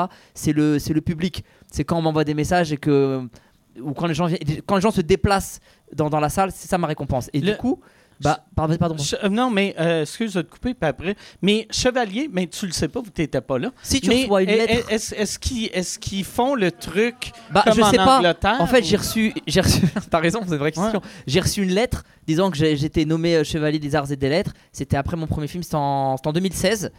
Et, euh, et j'ai, euh, bah, j'ai, j'ai dit, je crois que j'ai dit merci par texto, je sais plus. Ah ouais? Ouais, j'ai dit merci ou par téléphone, je me rappelle plus. Ah. Et mais j'ai, on n'a jamais fait de fête, rien. Et je te dis, je- je- tout- toutes les récompenses que j'ai eues, c'est surtout souvent au cinéma où on te les envoie après par. euh, ils sont, ils sont dans le bureau de ma mère, elle est contente. On dirait un musée à, ma- à mon effigie, à ma gloire, et tu vois. Mais moi, j'aime, j'aime pas avoir ces choses-là à côté de moi. Et d'ailleurs, c'est pour ça que je garde le César de Tard. C'est parce que c'est pas le mien. Ah ouais? Ça passe ou pas? Non, ça passe. Ah ouais. ah, mais ça. Ça, mais, mais je te comprends. Moi, j'ai j'ai longtemps été de même. Moi, j'ai euh, j'aime pas les, les prix. Dans mon bureau, Pareil. j'aime ça me faire. Tu sais, euh, tu sais, j'aime pas voir que j'ai du succès. J'aime ça penser que, hey, c'est mieux de marcher, sinon mon loyer sera pas payé. Sinon, vous, vous avez des prix chez vous parce que moi, pas du tout. euh, J'ai rien. à- Non mais en plus, c'est intéressant parce que ça, ça pousse à l'humilité parce que tu te remets en question tout le temps.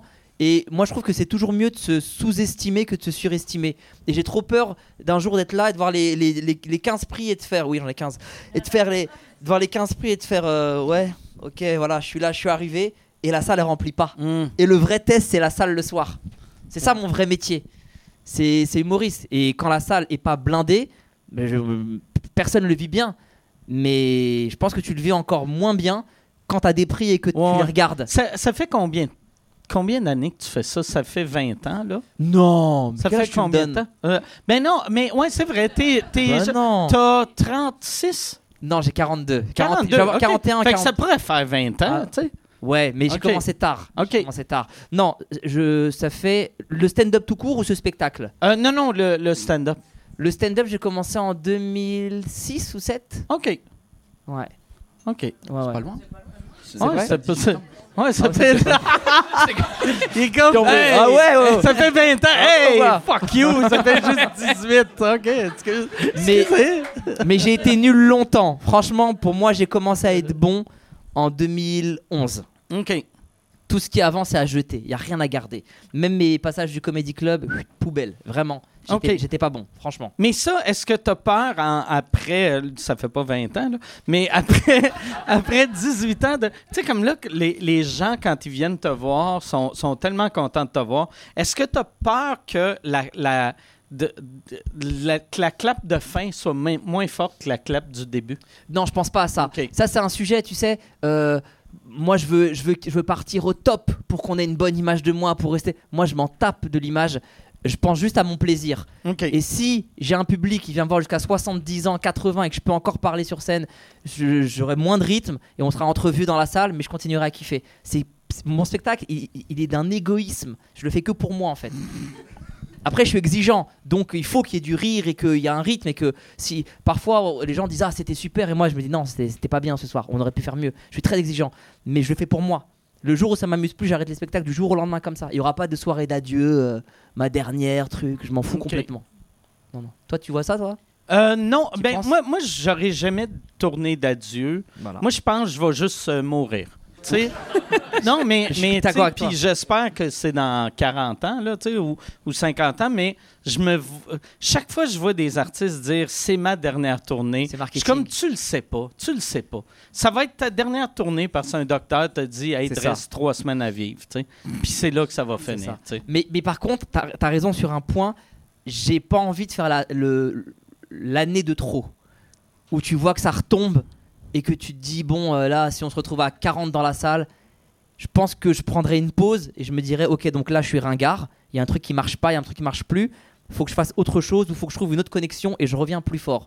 Mais je pourrais pas juste faire un spectacle qui marche moins bien, celui d'après moins bien, celui d'après moins bien, et un jour tu tombes dans le cimetière des éléphants des humoristes qu'on a oubliés. Mm. Ça c'est ça c'est relou quand même. Mais la beauté, par exemple, qu'en vieillissant, ton public vieillit aussi. Puis euh, moi, j'ai j'ai jamais vu, je l'ai jamais vu live, show complet, mais euh, Don Rickles, sais, l'humoriste américain, je je sais pas si tu sais c'est qui, pas là, c'est, moi, je connais pas. c'était un, un- un humoriste d'insultes. Fait que lui, c'est beaucoup du crowd work, mais il insultait tout le monde dans la salle. Puis il demandait à ses techniciens, les deux premières rangées, c'était, il plaçait personne et il disait à son tech, OK, si tu vois une grosse madame, mets-la en avant.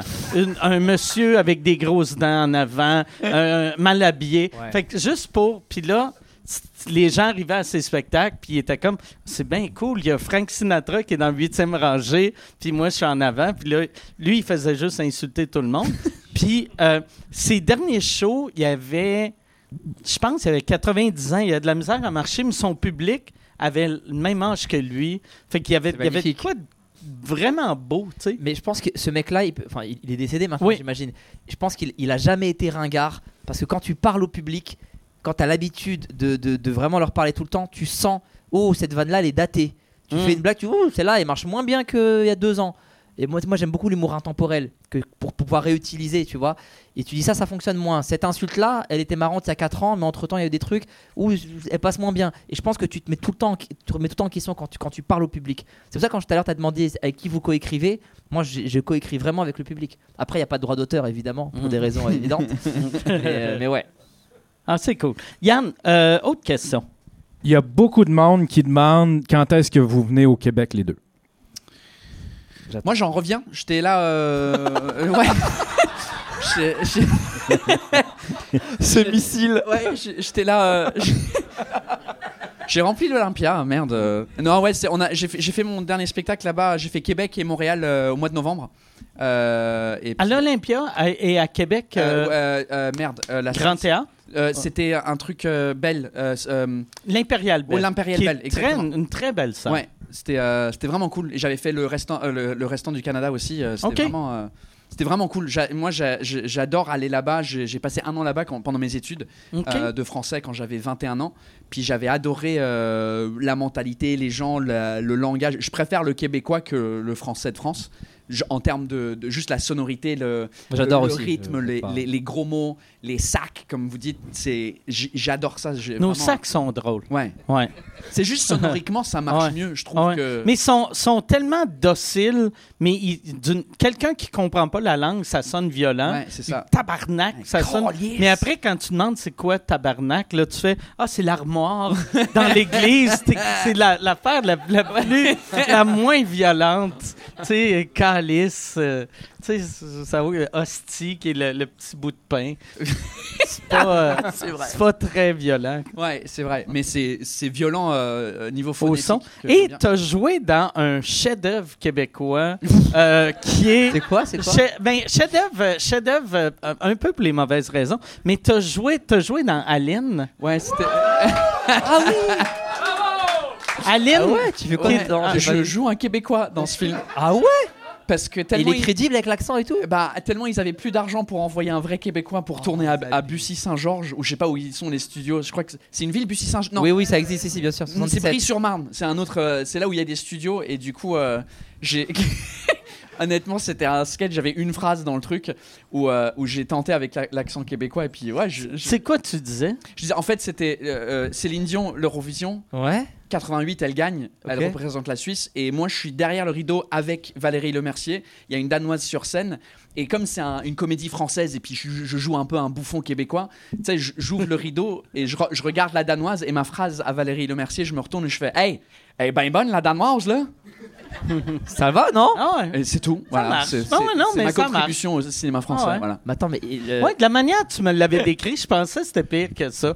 Mais Bah, ce qui était pire, c'est que moi j'étais mal à l'aise, je savais pas. que- et- et C'était horrible parce que, en fait, il y a personne. Il y avait quelques acteurs québécois dans le film, mais eux ils sont restés tournés OK. dans les- en- au Québec, à part euh, euh, Sylvain, je crois que c'est le, le- comment il s'appelle? Ouais, Sylvain Marcel. Ouais. OK. Euh, lui, il était venu euh, à Paris pour faire les scènes ici et, et- et- et tout le tournage, mais c'était après le tournage. Je raconte ça dans mon deuxième spectacle où en fait, il fallait que je me redouble moi-même. Pour le Québec. pour le, mais, mais en Québec, mais avec un coach québécois qui, qui me donnait des tips sur Ah ouais. l'accent de, de mon la était pas assez bas Quand je disais, euh, elle est bien bonne, la danoise, là, c'était pas assez là, l- Ok. là, là. Là, là. Faut, que- là, là, faut que ça descende là, là, tabarnak, esti. C'est bien C'est bien drôle qu'ils ont pensé à engager ce coach-là Mais après. C'est quand même drôle de dire. Je crois qu'ils ont fait tourner tout le film Ah ouais. et à la fin, ils ont dit, ouais, les gens. euh, Mais je crois qu'en vrai, le coach, c'était c'était beaucoup pour euh, Valérie Lemercier, parce qu'elle, elle parle, évidemment, dans le film, euh, beaucoup plus. Et du coup, comme elle est française, et les Français, il y, a- il y a une difficulté avec l'accent québécois. Mais ça, ça a été bien accueilli en France. Ça a été nommé au César. Mais en- au Québec, c'est, mais c- c'était. C'était normal. la Non, mais c'était, un chef-d'œuvre, mais pour les mauvaises raisons. C'était vraiment drôle. C'était drôle de, de voir une madame de 62 ans euh, déguisée en petite fille de, de 6 ans. Ouais. C'est magique, tu sais. Ouais, De- Je l'ai pas vu, moi. Ah, En fait, ils ont utilisé une technologie pour rajeunir euh, Valérie Lemercier dur, dans le ouais, corps d'une petite Mm. fille. Donc tu reconnais le visage Ouais, mais pas ah le- ouais. ouais, ouais. Fait que c'est une, une vieille face française sur une petite québécoise. J'ai un ami, j'ai un ami que il, il jouait. euh, elle, elle, il y a comme un, un- un line-up, puis il vend un autographe. Et il y, a, il y a un petit Sharpie, il donne le Sharpie, et elle, la- elle a un Sharpie gros comme ça. C'est joué gros, là. On dirait un sketch. Ouais, c'est un, c'est un sketch euh, parfait. Ouais. Quand, euh, euh, si tu prends euh, des edibles, c'est genre euh, des, des muffins aux potes ou euh, THC ou champignons magiques, plus ce film-là, ça mérite le César. c'est c'est vraiment un chef-d'œuvre. Bon, hey Yann, autre question. Il y a une question qui est bien étrange. OK? Euh, c'est Roxane qui demande, qui dit euh, Est-ce que les invités. euh, non, attends un peu. C'est un- Au Québec, la grande majorité de nos humoristes sont des gens drôles on et off stage. Est-ce qu'en France, c'est la même dynamique? Je sais, je, je sais pas, j'ai pas l'impression. Je sais pas. OK. J'ai pas l'impression. Fait que t'as l'impression que les, les, euh, les humoristes français sont moins bouffons dans la vie, tu sais? Tu sais, ouais, moi, c'est ça. Ouais. Moi, je- Ça dépend je des gens, hein. pas- moi, Ouais. enfin, moi, les Québécois que je connais, que ce soit Mike, que ce soit euh, Adib, euh, euh, Samy, ceux que j'ai rencontrés, tu vois, je vous trouve pas bouffons en fait dans la vie. Je Mm. trouve que ça, en fait, ça dépend des moments. Même la question, euh, c'est Roxane qui la pose? Euh, Non, c'est Ariane. Ah, Aria. T'as euh, dit, euh, Roxane. King of- ouais, non, euh, Roxane, c'était l'autre question. Mais En euh, fait, je trouve là, que là, c'est- c'est. ça, ça- ça dépend des moments. Il y a des moments où, où un humoriste va être super enjoué, etc. Et à un moment, il va être plus dark dans sa vie. Et puis Mm. à un moment, il a, il a juste pas envie de faire rire tout le monde. Il y a aucun humoriste, je pense, qui est, qui est là euh, en dépression toute la journée ou qui saute partout. Hey, tu vois Ouais. Je sais pas, je. Non, peut-être je me trompe. ou- Ouais, ça dépend des moments. C'est puis en vrai, la question, ça vient de quelqu'un. Je sais pas si cette personne connaît des humoristes personnellement, mais peut-être qu'elle veut dire. Je pense- elle, doit se fier- elle, se fie- ou- elle se fie probablement sur des podcasts. Ouais. Est-ce que les Français sont aussi drôles euh, quand c'est écrit que quand c'est pas écrit? pour moi, non, mais même les Québécois. Il y a aucun Québécois qui peut faire rire au même rythme que son spectacle dans la vie pendant une heure. Ça n'existe pas, sinon euh, ce serait pas un métier. Tu vois Donc je pense que personne n'arrive à, n'arrive à. ne peut satisfaire l'attente d'Aria d'être pareil drôle dans la vie. Après, moi, je connais plein de monde qui sont beaucoup plus marrants en- dans la vraie vie Que sur scène que- non, non, non, qu'ils font pas de scène en fait, mais c'est des gens Ah oui, bien tellement sûr. drôles Bien dans la sûr. vie. Et tu, Ouais. et, et- et tu dis, mais c'est dommage que tu, tu- Parce que je crois que nous, enfin, beaucoup d'humoristes, on a trouvé un truc drôle dans la vraie vie, on s'est dit, ah, il y a peut-être moyen. Et on- après, on galère pendant des années à trouver notre voix sur scène et tout ça. Et après, il y a des gens autour de toi, tu te dis, mais t'as fuck, t'es tellement drôle. Mais je crois qu'on l'a perdu, nous, ces trucs-là. Je pense qu'on était comme eux. Ouais. Et la différence, c'est que le fait de travailler, de se professionnaliser, de décrypter, d'essayer, de voir ce qui se passe et de changer, à un moment donné, tu, quand quand il y a une blague, tu fais c'est marrant ça. Mm. Mais tu fais plus. J'ai bien joué. Hein. Mm. J'ai pas de César, mais voilà. Ouais. Mais tu vois, et je pense que c'est euh, c'est c'est- c'est ça la différence, c'est que ce, ce- ce- ce type qui est trop marrant et qui pourrait faire humoriste, si vraiment il commence à faire des plateaux et à travailler ça professionnellement, Mm. bah il serait au même état que toi, c'est-à-dire parfois il serait drôle, parfois il serait plus reculé. Après, ouais, j'ai côtoyé des gens après qui sont, tout- c'est- ils, ils ont, t'as l'impression qu'ils ont jamais de off switch, ils sont toujours en en- C'est lourd, quelqu'un de- trop lourd. ouais. C'est tout. C'est Moi, moi, moi, ça m'insupporte. même, euh, euh, tu sais, euh, euh, Robin Williams en entrevue, Mm. Je le détestais parce que il était, des fois, j'étais comme, j'avais le goût de faire, hey, t'es pas obligé de faire des bruits puis danser, là, tu sais. Ouais. Soit, surtout, il était dépressif toute sa vie, tu sais. C'est pas normal qu'un gars Ouais. qui finit par se pendre, il est tout le temps, Puis après, le truc qui est difficile avec des podcasts et des interviews à la radio, à la télé, Ouais. t'es genre, t'es es quand même là pour vendre un peu tes billets Ah ouais. de ton spectacle. Donc si t'es pas drôle du tout pendant tout le truc, tu dis bah pourquoi les gens ils vont ça Ouais, leur ouais, donne pas mais- envie de venir voir le show. euh, mais après, euh, je préfère être un peu plus euh, honnête dans des interviews et des trucs comme ça. Il y a- une interview de Robin Williams en public où il parle et, et quand le mec le lance, il regarde plus l'intervieweur et il se lève et il commence à faire des trucs pour le public. Et moi, ça, c'est ma hantise. Ça veut dire être dans un moment privé avec un humoriste et qui te mette de force en position de public. C'est-à-dire que quand tu Mm. parles à quelqu'un normalement, bah, il parle et dès qu'il commence à faire des blagues, je- il commence à- sauter Ah ouais. partout, tu deviens un public et tu peux plus, c'est plus normal. T'es- soit tu rigoles, soit t'attends. Ça, c'est insupportable. Moi, moi, en plus, moi, je suis vraiment bon public dans la vie. Là. Mettons, tu sais, on parle autour d'une table. Si tu dis quelque chose de drôle, je vais rire fort. Mais si je sens que tu es en train de faire un sketch, Mm. C'est une je trahison. suis incapable de rire. Même si, tu sais, même si c'est le meilleur sketch que j'ai vu de ma vie, je vais juste faire Ah, c'est vraiment bon, ça. Ah ouais, c'est très drôle. Ça, c'est fort. Tu sais, je- j'embarque pas. euh, Il y a quelques. il y a- Moi, les humoristes, je les vois que dans les trains en fait. C'est marrant, je viens de me rendre compte. J'ai croisé deux humoristes dans un train il y a pas longtemps. Et il y en a un, c'est un, un super pote. Et donc, on, rac- on parle et il me raconte un truc sur quelqu'un du milieu. Et il, il me fait des, il me fait des vannes et tout. Et je dis, ah, il est trop marrant, putain, c'est trop marrant ce que tu viens de me dire. Arrive l'autre et il lui fait exactement les mêmes vannes. Et donc, j'ai compris que c'était comme. C'était pas un sketch, mais il l'a raconté à plusieurs personnes. Et je me suis senti trahi. Genre, tu viens de me prendre en otage, on parlait normalement et tu m'as fait un sketch. Et moi, je déteste ça. Ah ouais. Ah ouais, J'ai du mal avec ça. Mais après, c'est souvent pour se mettre en confiance. Souvent, c'est des gens qui ont besoin aussi d'être rassurés de OK, tu me trouves drôle, c'est bien, donc la discussion, elle, Mm. peut, elle peut être entamée. Mais c'est chiant. Prochaine question, on va aller avec. euh, c'est, c'est vous deux euh, qui sont abonnés au Patreon de Paul. Est-ce que vous avez une question, euh, soit pour Paul ou Kyron ou moi? Pour Paul, on laisse tomber. ah ouais, vu que vous pouvez. Ton- toi, Bah, prends ton- mon micro comme ça, tu peux. Non, mais peut-être pour quand même, peut-être faire Avec plaisir. une, euh, une, une bien, bien euh, mauvaise expérience sur scène. Juste pour Oh, un, une- un mauvais souvenir, quoi. Parce que c'est important d'avoir les deux. Ah, euh... Si, en fait, il y, a- il y a beaucoup de mauvaises qui se terminent bien. Ok, une mauvaise expérience, c'est quand par exemple quelqu'un est hostile et que je le sens, mais, que le pub- mais qui ne dérange pas le public, donc je peux pas m'en servir. Si quelqu'un se lève et gueule, fait un scandale, je vais faire rire avec ça, ça va être une mauvaise expérience, mais voilà. Mais quelqu'un par exemple qui est devant, pas, pas toi, hein, mais imagine t'es au premier rang, t'es comme ça pendant tout le spectacle, tu fais la gueule, et quand je te dis euh, ça va, tu passes une bonne soirée, tu me fais Pff, je t'aime pas? Non. Tu vas souvent voir des spectacles d'humour Ouais. Et d'habitude t'aimes bien Ouais, d'habitude c'est marrant. tu vois pas quelqu'un qui fait ça J'ai deux trois moments où après je peux lui parler, mais si je reviens sans cesse vers lui, il y, a- y a pas intérêt, il, il dérange pas, donc j'ai pas de raison de lui reparler. Donc si je reviens vers lui, euh, ça va être perçu comme gênant pour les autres. Ils vont se dire mais c'est bon, lâche-le, il s'en fout en fait. Et lui, il voit, le, le reste du public ne voit pas que le mec est comme ça. Donc je peux, Ah ouais. je peux- c'est entre moi et moi. Il faut que je réussisse à, à faire abstraction d'un gars qui est juste là, là, devant mes yeux. Et, et ça, c'est une mauvaise expérience pour moi. Est-ce que tu es capable de faire comme s'il n'existait pas ou à un Trop moment donné, dur. ton cerveau, tu remarques juste Non, le je le gars vois, je le qui vois. te déteste? Et je- Ok. je- là, tu vois, la lumière, elle est plus sombre que dans ma salle de spectacle. Hmm. Ça veut dire que là, troisième rang, je vois plus les gens. Mm.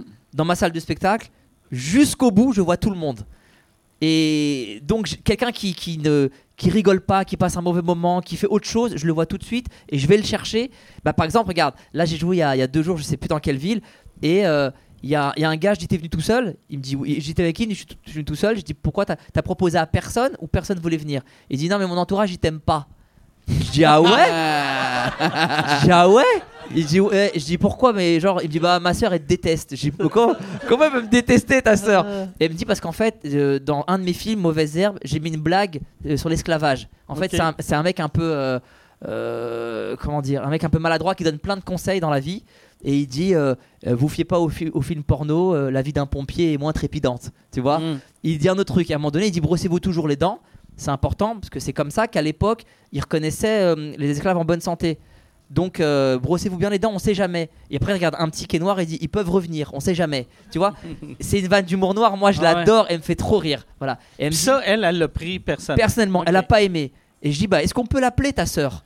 Moi, je me suis dit, j'ai des blagues comme j'ai un stock de pédophilie, j'ai un stock sur l'esclavage aussi. je me suis dit, je vais lui faire au téléphone avec le public, ça va être incroyable le moment. Et il a pas voulu me la passer, donc le moment il a fait flop, Mm. tu vois. Mais je l'ai vu, j'ai été chercher. Moi j'aime chercher ces trucs-là. ouais. Mais quelqu'un qui me donne rien, c'est le pire. Quelqu'un qui a bu l'alcool et quelqu'un qui me donne rien. Ça, c'est mes- c'est ma hantise. Ouais, le, euh, le monde chaud, tu sais, moi, moi, je bois, là, tu sais, mais... Euh, l- euh, all right, j'en prendrai un autre. Mais euh, euh, c'est dur. Un, un, un moment donné, j'avais vu un show, je me rappelle pas quel humoriste.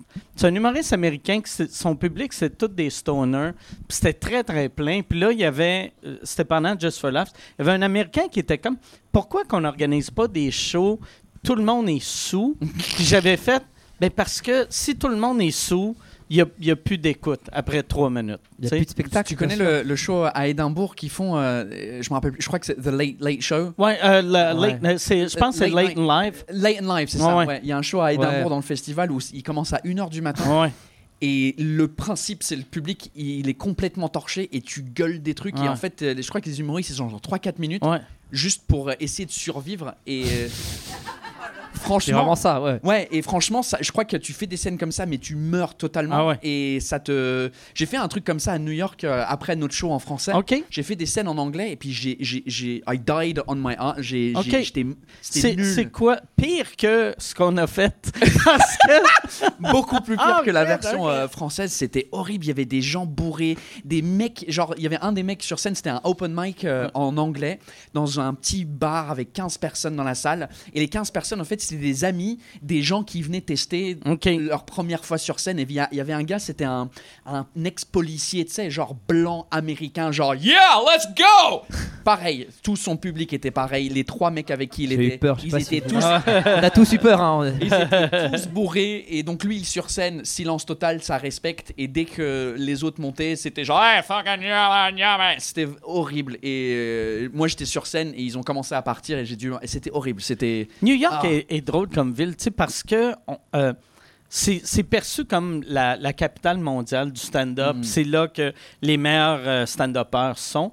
Mais quand tu y vas, il y a trois, quatre belles places pour le stand-up, mais il y a un million de soirées d'humour dégueulasses. Ouais. Moi, je, je n'avais vu plusieurs que y a- c'est juste, il y a huit open micers. Fait qu'il y a une personne sur scène, sept personnes euh, dans le public.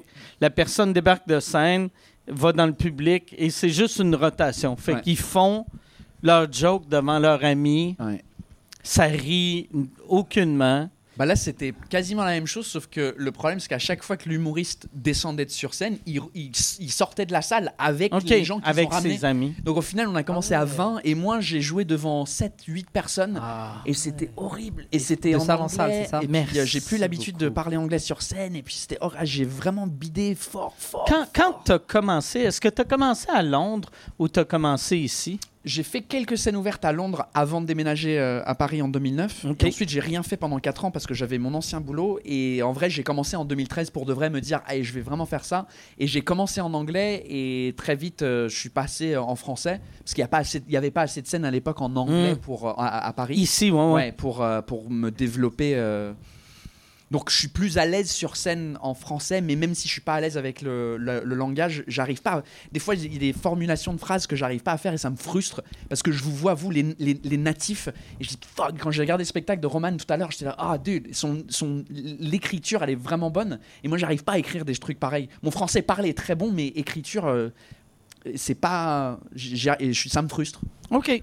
Mais ça, ça doit. euh, là, là, ça fait combien de temps que tu vis à, à Paris? 15 ans. 15 ans. Fait que c'est pas long, tu sais. Puis quand, quand tu es arrivé, est-ce que ton français était. C'est c'est quoi ton niveau de français? Il était bon, il était pas aussi bon que maintenant, évidemment. Parce que mais- là, t'as pas. Je sais pas pour vous, Non. mais pour moi, tu, tu- je- si tu m'avais pas dit que tu parlais anglais, je le verrais pas. Tu sais, tu as un accent Ouais. parfait. Bah en fait, c'est c'est- l'analogie que j'ai trouvée l'autre jour, c'est un, c'est un peu comme euh, quand les gens qui sont euh, merde, euh, colorblind, how- comment tu dis ça? Euh, daltonien. Daltonien. Tu vois pas qu'ils sont daltoniens. Mais c'est que quand tu leur demandes de faire un truc où tu dis, ah, t'as vu le, le, le truc rouge et ils font, ah, je sais pas si c'est rouge et tu fais, ah bon? Et après, et c'est la même chose euh, avec moi où tout de suite on sent pas que je suis anglais, mais je vais faire une petite faute de français. De quel- sur quel mot tu bugs en français? Je- C'est plus sur les, les, les accords et les conjugaisons et les trucs comme ça. Ok. Euh, Nous croivons, tu pourrais dire ça, toi. N- Non, mais ils, ils croivent, oui. Je l'ai fait plusieurs fois jusqu'à que j'ai vu un sketch d'un pote qui dit Ouais, les gens qui disent ils croient, ils devraient pas voter. Et j'ai fait Ok, Ok. bah, c'est- j'ai. ok, je vais dire. Je vais dire ils croient alors. Euh, donc, ouais, c'est. Mais tu sais, ce qui m'a aidé, je crois, avec mon français, c'est de passer un an au Québec avant de venir ici. Parce que vous, vous parlez français, mais des fois, la, la formulation de phrase, elle est anglaise. Tu sais, quand vous dites pour vrai, Ouais, ouais. ça a du sens dans ma tête parce qu'en anglais, c'est for real. Mm. Et donc, ça traduit littéralement. Je dis, ok, lorsqu'en français, on dit en vrai plutôt que pour vrai. Euh, pas en tout. Quand je dis, ah, j'aime pas ça, pas en tout, j'avais compris que c'est not at all. Tu sais, donc, du coup, ouais. il y, a des- il y a des formulations de phrases anglaises. Et donc, j'ai appris le français plus vite en étant au Québec et ensuite euh, en venant ici que. Je sais pas, je sais pas si ça a du sens. Ouais, ouais, non, ça totalement Si ça fait du sens, tu vois. Si, Ouais, si ouais. ça fait du sens, ouais, ouais. les Québécois vous disent si ça fait it makes sense. En, en français, on dit euh, ça a du sens. Et euh, c'est un des trucs que ma femme me reprochait toujours. Elle disait, Arrête tu- de dire ça me fait du sens. Ça, c'est le genre de truc que j'aurais. J'apprendrais jamais. Ouais. là, là, à chaque fois, tu sais, quelqu'un me dit Ah, c'est pas comme ça, c'est comme ça. Et là, je me demande c'est lequel des deux. Ouais. Et je dis tout le temps les deux. Mais j'imagine aussi pour vous, c'est frustrant les Québécois quand vous venez en France jouer parce que vous avez ces formulations de phrases Ouais. et votre humour, je trouve qu'il est très lyrique dans, dans la façon de parler, que ça fuck tout ton passage si tu dois adapter Mais faut les phrases. Mm. Non, mais le- il, faut pas. Mais le public français, souvent, ils ont du mal à comprendre. Mais le- moi, j'ai j'ai une politique. Quand, quand j'étais joué à, à Montréal et même quand je vais au Maroc, n'importe où, je change jamais les mots. Tu sais, il y a souvent un travail avec un humoriste local où tu dis Moi j'ai cette blague là sur. euh, Ouais, ouais, puis sur dis, un dis tel, ça comme dis ça. ça à la place Ouais. de. Mais moi, en tant que public, si je vois un mec venir en France et dire euh, une phrase qu- que je sais qu'il qu'il connaît pas ou qu'il maîtrise pas, Mm. je sais que c'est c'est pas lui. Ça va me créer Ouais. un. Ça va mettre une barrière. Donc moi, je disais Bon, comment on. Je fais la blague et après je dis Bon, c'était pas marrant ou qu'est-ce qui s'est passé? Nous, on dirait ça. Ok, la prochaine fois, je dirais ça. Et la prochaine fois, je fais exactement la même chose. Ouais, Je corrige pas du tout. Ouais, je fais exactement la même chose. Mais toi aussi, tu as l'avantage que ton français à toi, c'est le français mondial, dans le sens où les Québécois, ils connaissent le français de France parce qu'il y a des films, il y a des séries, il y a tout. Parce vrai. que nous, en France, on a accès à zéro culture Il y québécoise. a Aline. Il y a Aline.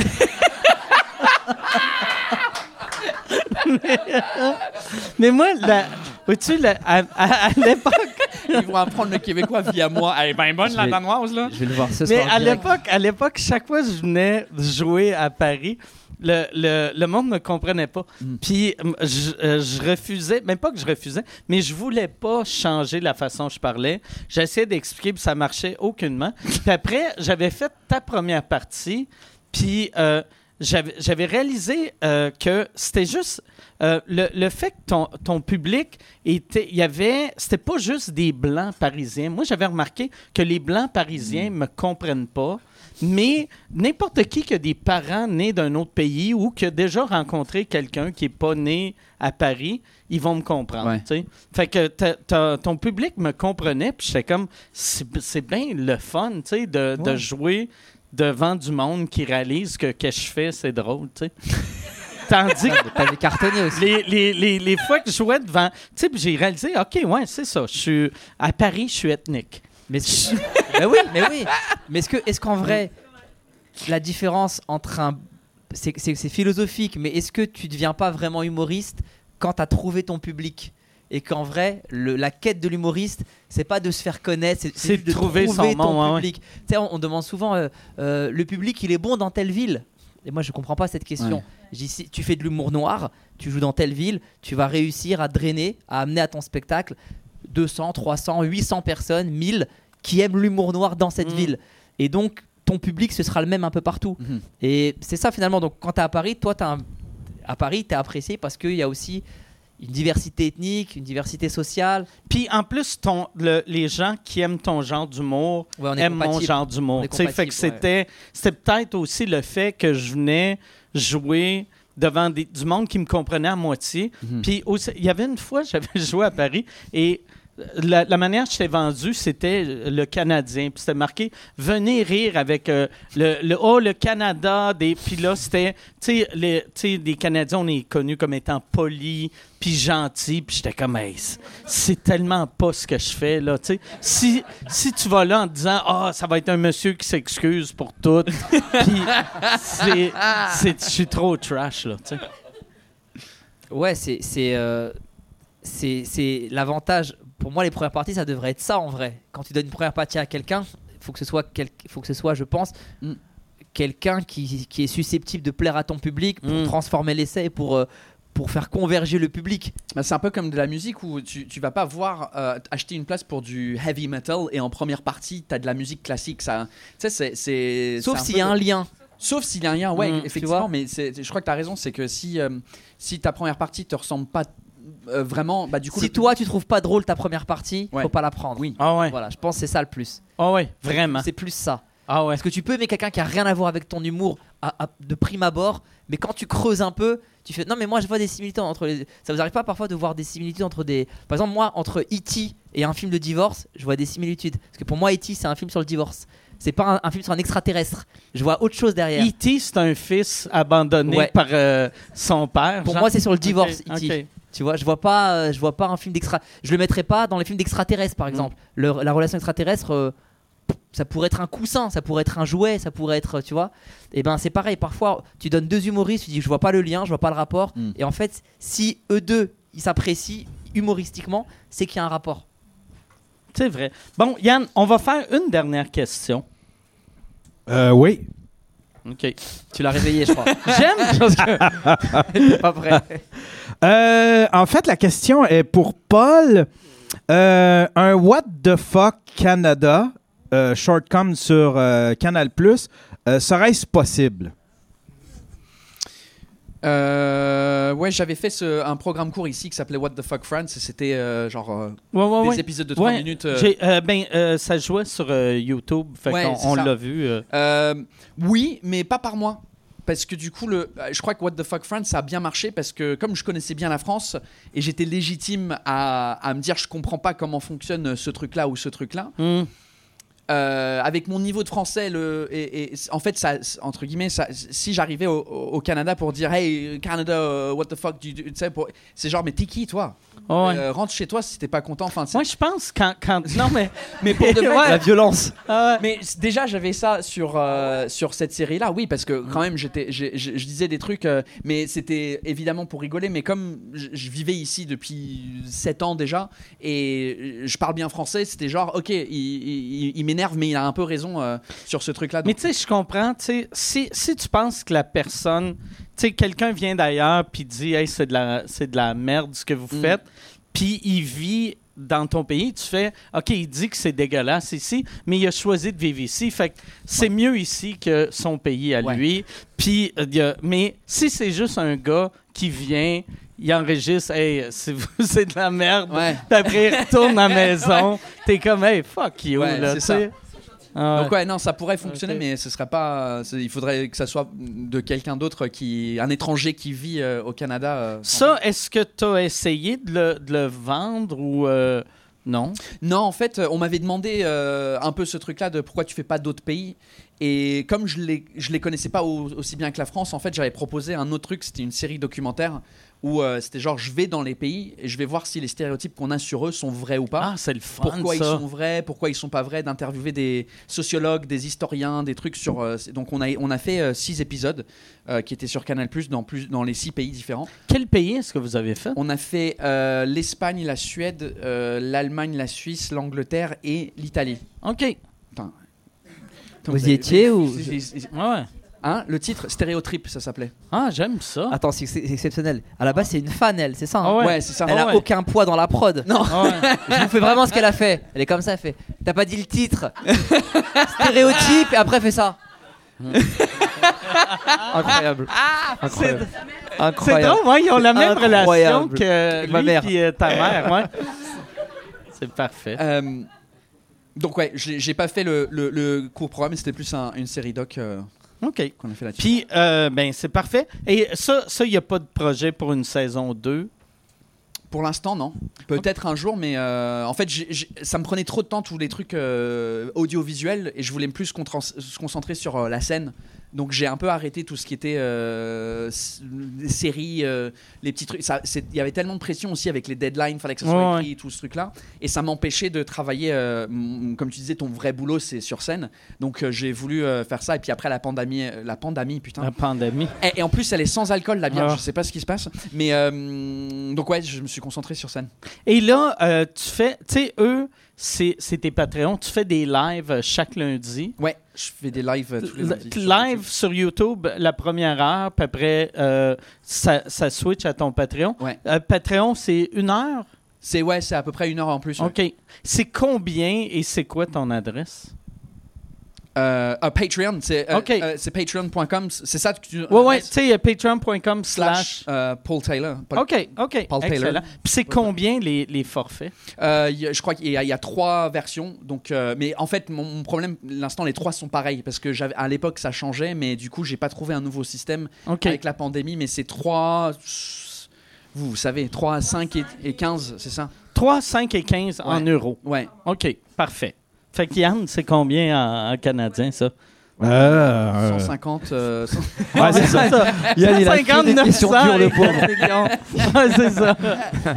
En pourcentage, Yann. OK. Et euh, toi, euh, Kairan, t'es en, euh, t'es en résidence à Montréal, euh, euh, excuse, à Paris C'est encore. vrai. Euh, Moi, j'ai deux projets. J'ai mon spectacle qui est à Paris euh, tout le temps, voilà. Et j'ai un concept, ça s'appelle Historytelling. Je vais mal le dire. En fait, c'est euh, c'est un comédie club que je vais animer, mais les humoristes sont costumés en personnages de l'histoire. OK. Et c'est euh, donc t'as Steve Jobs qui vient, et le mec qui ressemble à Steve Jobs, il vient, il fait un passage, il fait 5 minutes en étant Steve Jobs.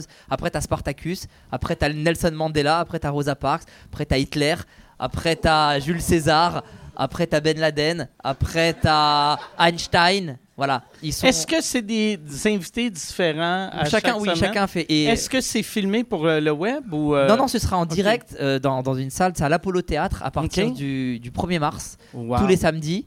Et, et moi, mon objectif à terme avec ce projet, c'est de faire un comédie club qui serait une alternative aussi au comédie club qu'on qu'on connaît déjà. Chaque soir sur Paris, tu as le choix entre deux types de comédie club des humoristes confirmés qui viennent faire de la promo ou tester, et des humoristes qui débutent, qui viennent euh, se tester aussi, se renforcer. Et ben, ce serait marrant d'avoir un troisième comédie club où tu peux venir voir euh, des personnages de l'histoire ou de la pop culture. Il y a Jacques Chirac aussi dans les personnages. Et, euh, Et les et- gens, ils choisissent leur personnage non, chaque soir, c'est 8 différents. J'ai une liste de 19-20 humoristes. D'ailleurs, tu viens quand tu veux, tu prépares un personnage, tu viens. Et euh, on fait les, on- une fois que le passage de 5 minutes est bon, on, pré- on prépare le costume sur mesure. Il met deux semaines à arriver et à partir de deux semaines après, tu me dis les dates. Ce jour-là, je suis là, ce jour-là, je suis là, là, je suis pas là. Et, et mon but, c'est d'avoir euh, 50 humoristes qui peuvent euh, tenir tous les soirs du coup et que le concept survive même sans moi. C'est ça l'objectif. Ça, ça doit. Mais j'aime l'idée. J'aime beaucoup l'idée. Mike, tu ferais quel personnage, toi, si tu le faisais? Moi, ça serait Hitler. C'est- C'était sûr. C'était sûr. Eh ben, merci beaucoup. Merci les Avec gars d'avoir été là. Merci à vous autres Merci beaucoup. d'être là. Merci Yann. Merci Michel. Merci tout le monde. On se revoit très bientôt. Merci.